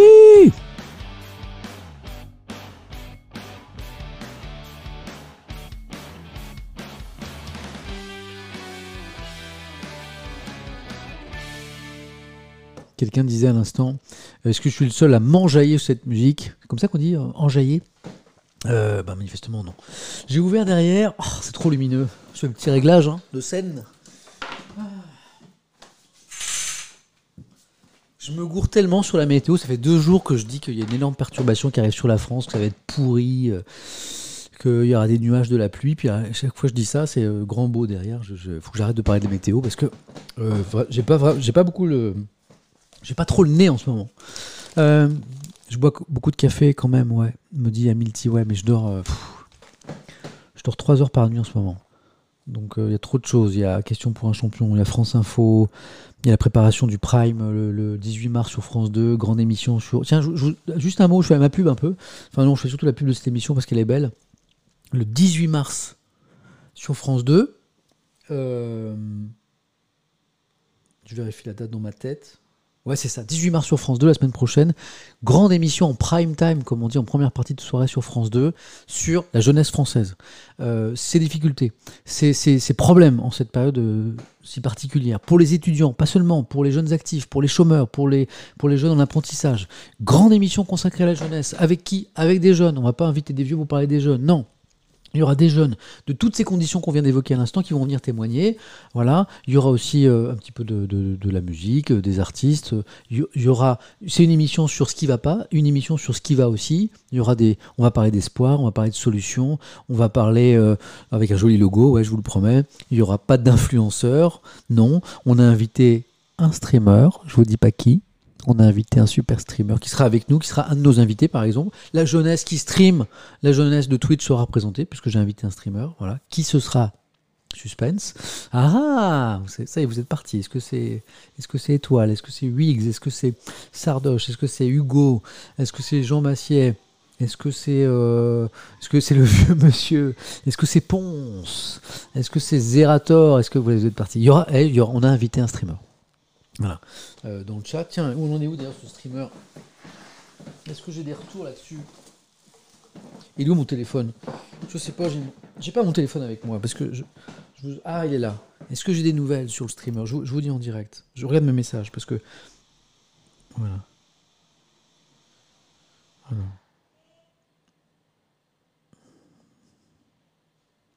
Je regarde. Je regarde. Qui m'écrit? Ouais. Ok. Ok. Non, j'ai pas. Je regarde hein, si on a l'info sur le streamer. Ouais. Moi, j'ai c'est quoi J'ai 1000 SMS depuis ce matin là. Euh, Désolé. Je- J'essaie de regarder si j'ai l'info sur le streamer. Ouais. Puis j'ai quelqu'un qui passe l'as- l'aspirateur à côté de chez moi. Euh, Ok. Ok, voyons, voyons, voyons. Alors, est-ce que c'est confirmé? Voilà. Donc, ouais, on, doit, on doit échanger. Voilà, j'ai l'info. On doit échanger avec lui aujourd'hui pour la confirmation. Voilà. En tout cas, on a invité un streamer. Donc, grande émission sur la jeunesse. Ça va s'appeler Nous sommes la génération 2021. Je sais pas pourquoi quelqu'un passe l'aspirateur juste à côté. Là, Vous entendez l'aspirateur ou pas? Vous entendez l'aspirateur là? À côté? Ça vient de s'arrêter. Vous l'aviez l'aspi ou pas Oui, vous l'aviez. Ça vient de s'arrêter. J'adore. C'est aucun respect pour le, pour stream ici. hein. Ça passe l'aspi, quoi. Donc, pardon. Euh, donc, grande émission. Nous sommes la génération 2021. Trois heures d'émission en direct. Le 18. C'est co-animé par Élise Lucet et moi-même. J'ai vachement de chance, je suis super content. Voilà. Euh, dans les prochains jours, d'ailleurs, je vais travailler que sur ça. Pas de France Info la semaine prochaine, pas de questions pour un champion. Je mets tout de côté pour bosser à mort sur ce Prime, pour faire la plus belle émission possible. On aura deux décrochages en région parce que c'est pas une émission qui se fera qu'à Paris. On aura euh, un point à l'est, un point à l'ouest, Bretagne est, avec euh, euh, Émilie Tranen-Guyenne à l'ouest, avec Jamel Mazi à l'est, à moins que ce soit l'inverse, je ne sais plus. On donnera la parole aux régions, on donnera la parole aux jeunes surtout. Voilà, et on essaiera de faire une espèce de radioscopie de la jeunesse française aujourd'hui. Et essayer de trouver. euh, pas de stream la semaine prochaine Bon, il y a des petits streams quand même, je vais trouver des petits moyens de streamer. Comment sont choisis les jeunes invités? Bon, on, a, on, est, on, on est allé voir un petit peu ceux qui avaient des choses à dire euh, ou qui avaient vécu des, des- histoires particulièrement fortes. Tout ça est en cours de fabrication sur quelle chaîne? Sur France 2, le 18 juin. France 2, ouais, sur France 2. Un prime. Donc c'est vraiment, euh, comment dire, c'est vraiment une, une volonté très ambitieuse quand même de France 2 là, de faire. c'est la première grande émission sur la jeunesse française pendant cette période de crise sanitaire euh, à la télévision et c'est sur France 2. Voilà, et je ferai ça avec Élise. Alors je regarde ce qui me reste parce que ça fait presque deux heures qu'on est ensemble. J'ai dû encore 18 juin. C'est oh, c'est 18 mars. J'a- J'arrête pas de dire 18 juin à cause de l'appel du 18 juin. euh, de Gaulle, tout ça. C'est pas la première fois. Donc c'est 18 mars, c'est la semaine prochaine. Oubliez le 18 juin. Euh, il va falloir que le soir sur France 2, je dise bien qu'on est en, en mars, parce que si je dis qu'on est en juin, on va rien comprendre. Bon, je regarde ce qui nous reste. Il nous reste. euh, Quelqu'un qui me dit si c'est Hélène qui passe l'aspirateur, ça peut se comprendre. Imaginez, vous recevez un ancien président puis le Premier ministre, du coup, vous avez envie que ce soit propre. bon, ce sera, oui, ce sera diffusé sur Twitch. Euh, Il y, aura, une dimension euh, stream, c'est-à-dire que l'émission sera sur France 2. Parallèlement, elle sera sur Twitch, sur la chaîne Twitch de France Télévisions.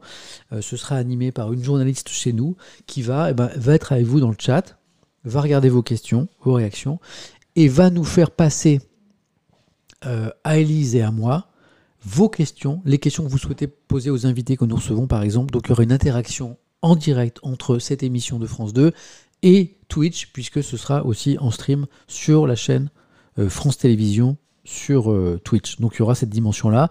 Il y aura un before sur Twitch, c'est-à-dire qu'avant l'émission, en début de soirée, il y aura un before euh, avec, euh, avec la journaliste qui va animer ça. Élise et moi, on va passer des têtes, on va vous saluer. Et puis après, il y aura un after sur Twitch après l'émission en prenant par exemple certains des invités qui vous auront le plus marqué en fonction de vos réactions.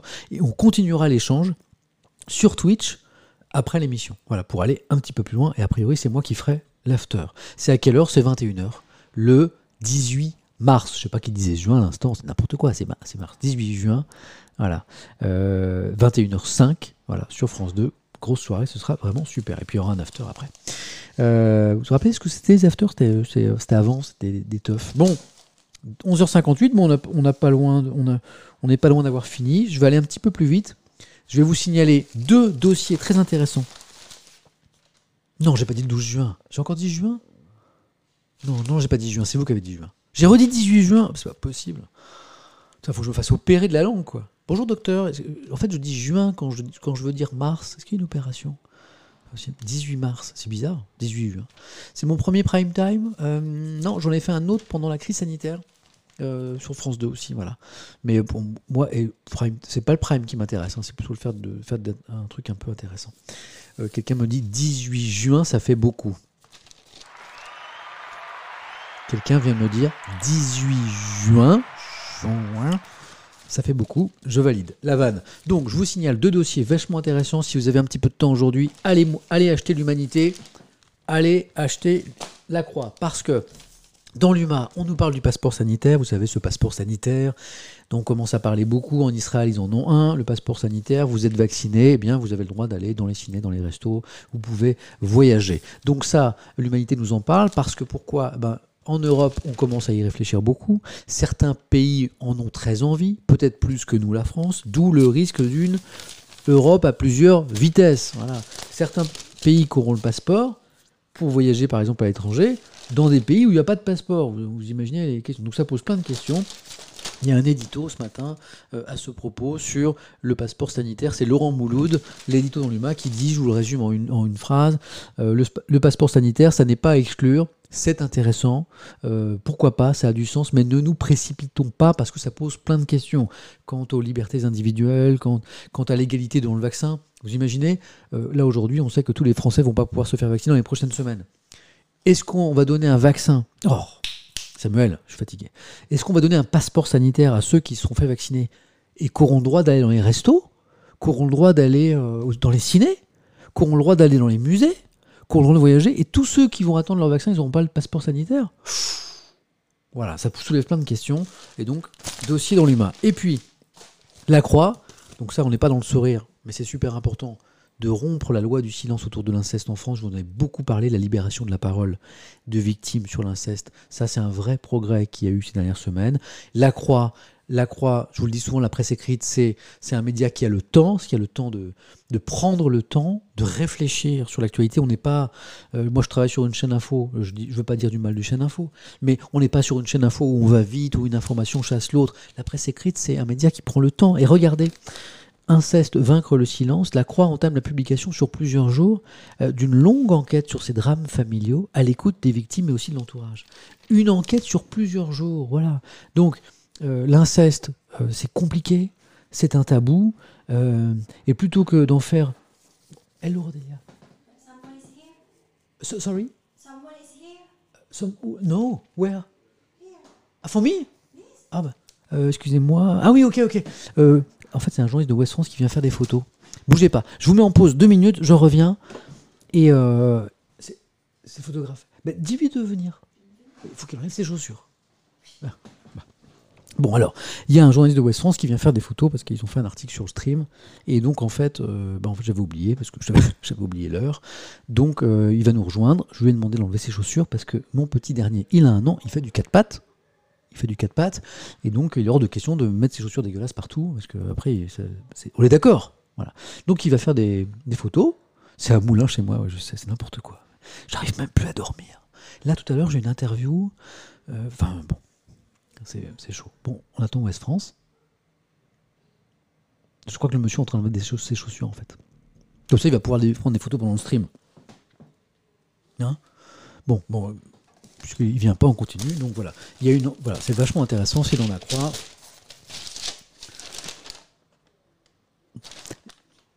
Bah, je voulais vous lire un truc qui est un petit peu poignant. euh, Bon, j'y vais, il n'est pas là, il n'est pas là.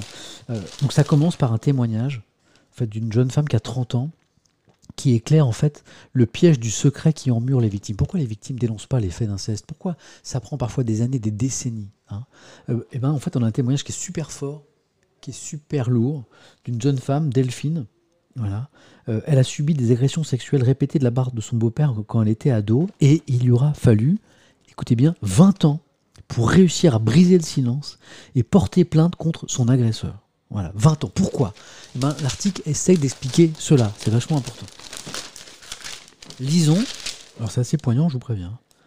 Sur l'enregistrement, on entend d'abord que le bruit de pas sur les graviers et le froissement du vêtement dans lequel Delphine, le prénom a été changé, hein, a dissimulé son dictaphone. Nous sommes le 28 mai 2018 dans la commune bretonne où réside son beau-père. Au loin, on perçoit le bruit de sa tondeuse à gazon de plus en plus fort à mesure que la jeune femme s'approche, la peur au ventre. Delphine a 30 ans. Un mois plus tôt, c'est par téléphone son beau-père a reconnu pour la première fois les faits d'inceste. Cette fois-ci, elle compte l'enregistrer pour étayer la plainte qu'elle s'apprête à déposer. Le moteur de la tondeuse s'éteint. Delphine tente de maîtriser sa voix. Quand tu m'as appelé l'autre fois, je me souviens plus, j'étais bourré. Tu m'as dit que tu allais avouer à maman. Je finis juste, restez avec moi, je, suis avec vous dans un instant. Donc, échange entre les deux personnes. Il n'y a rien à avouer.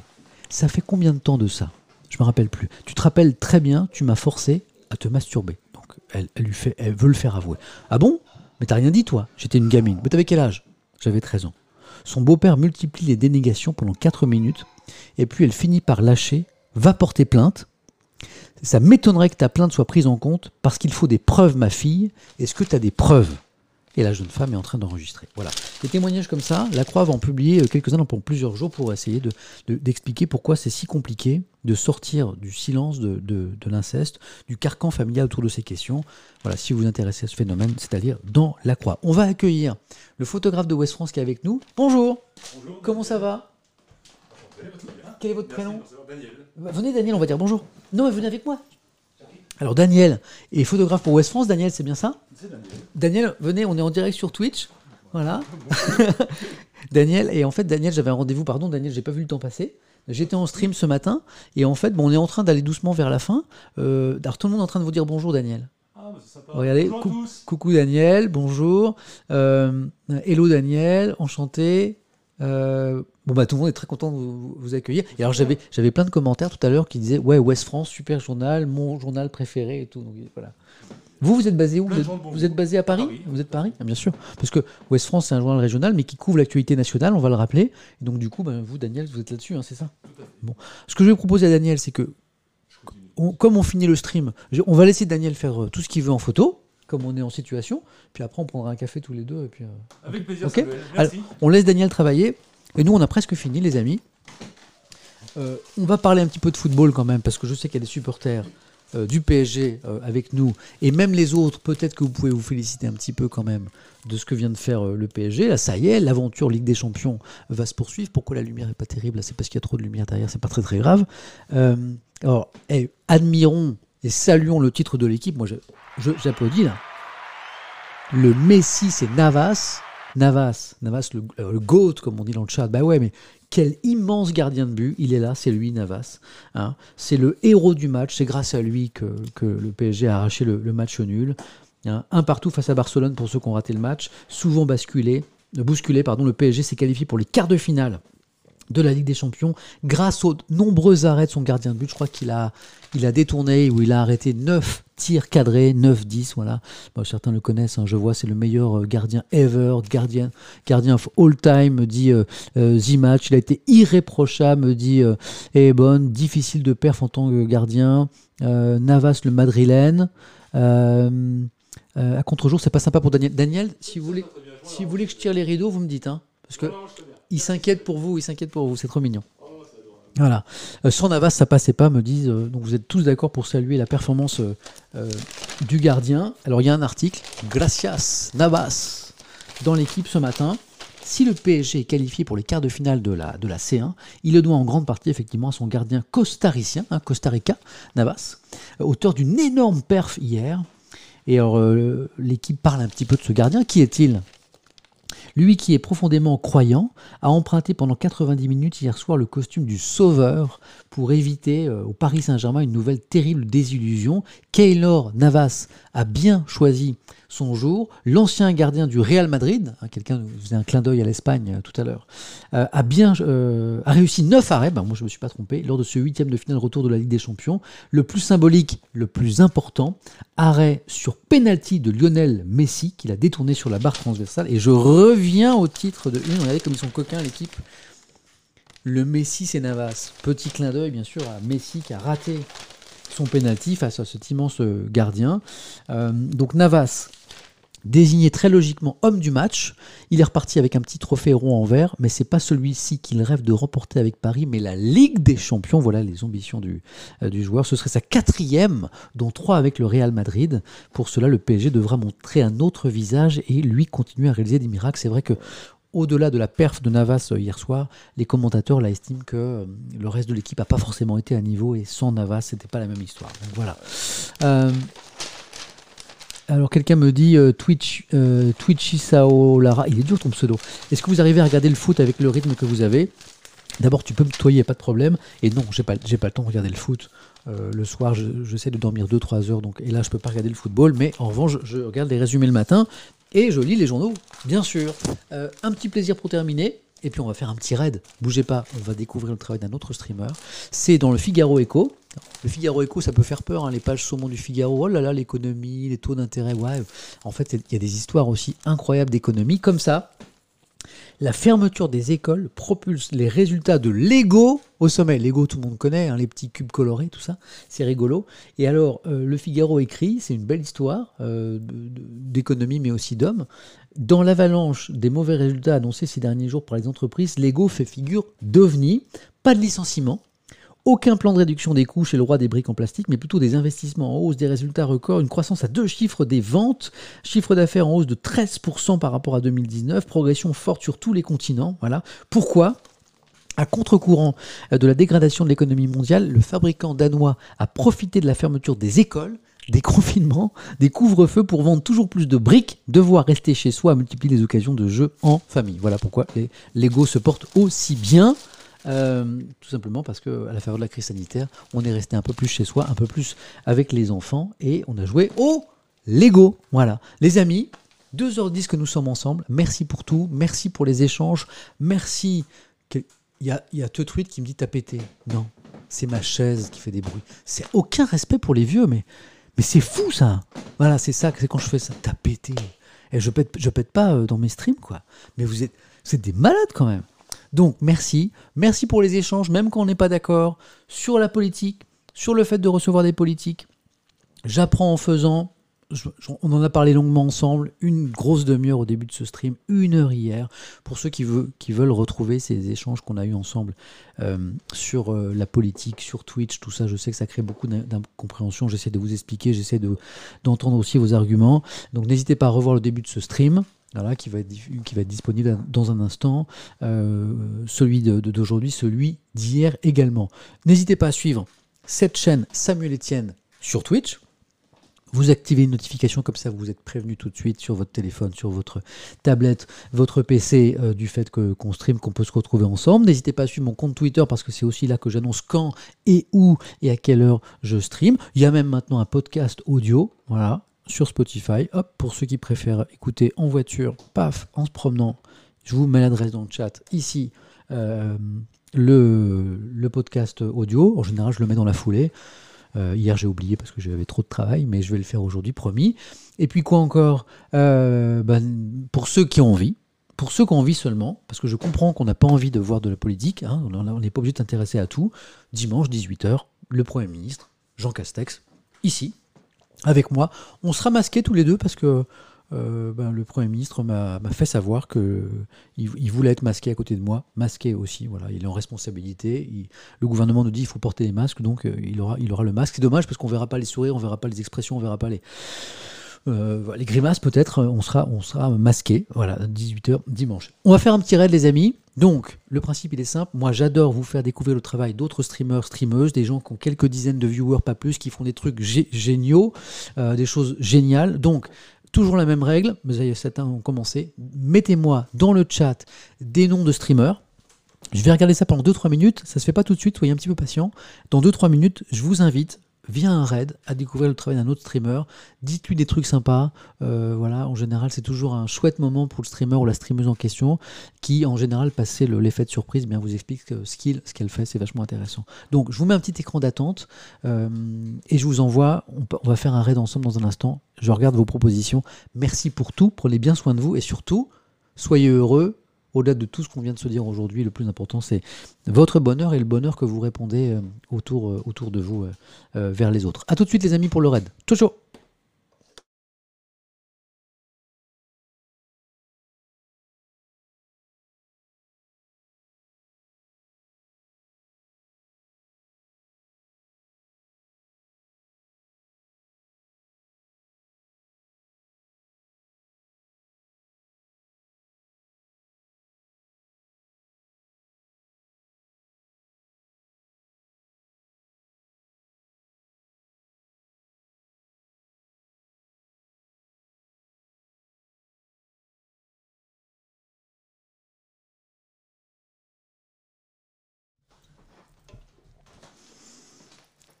Les amis, j'ai trouvé, j'ai trouvé un super truc.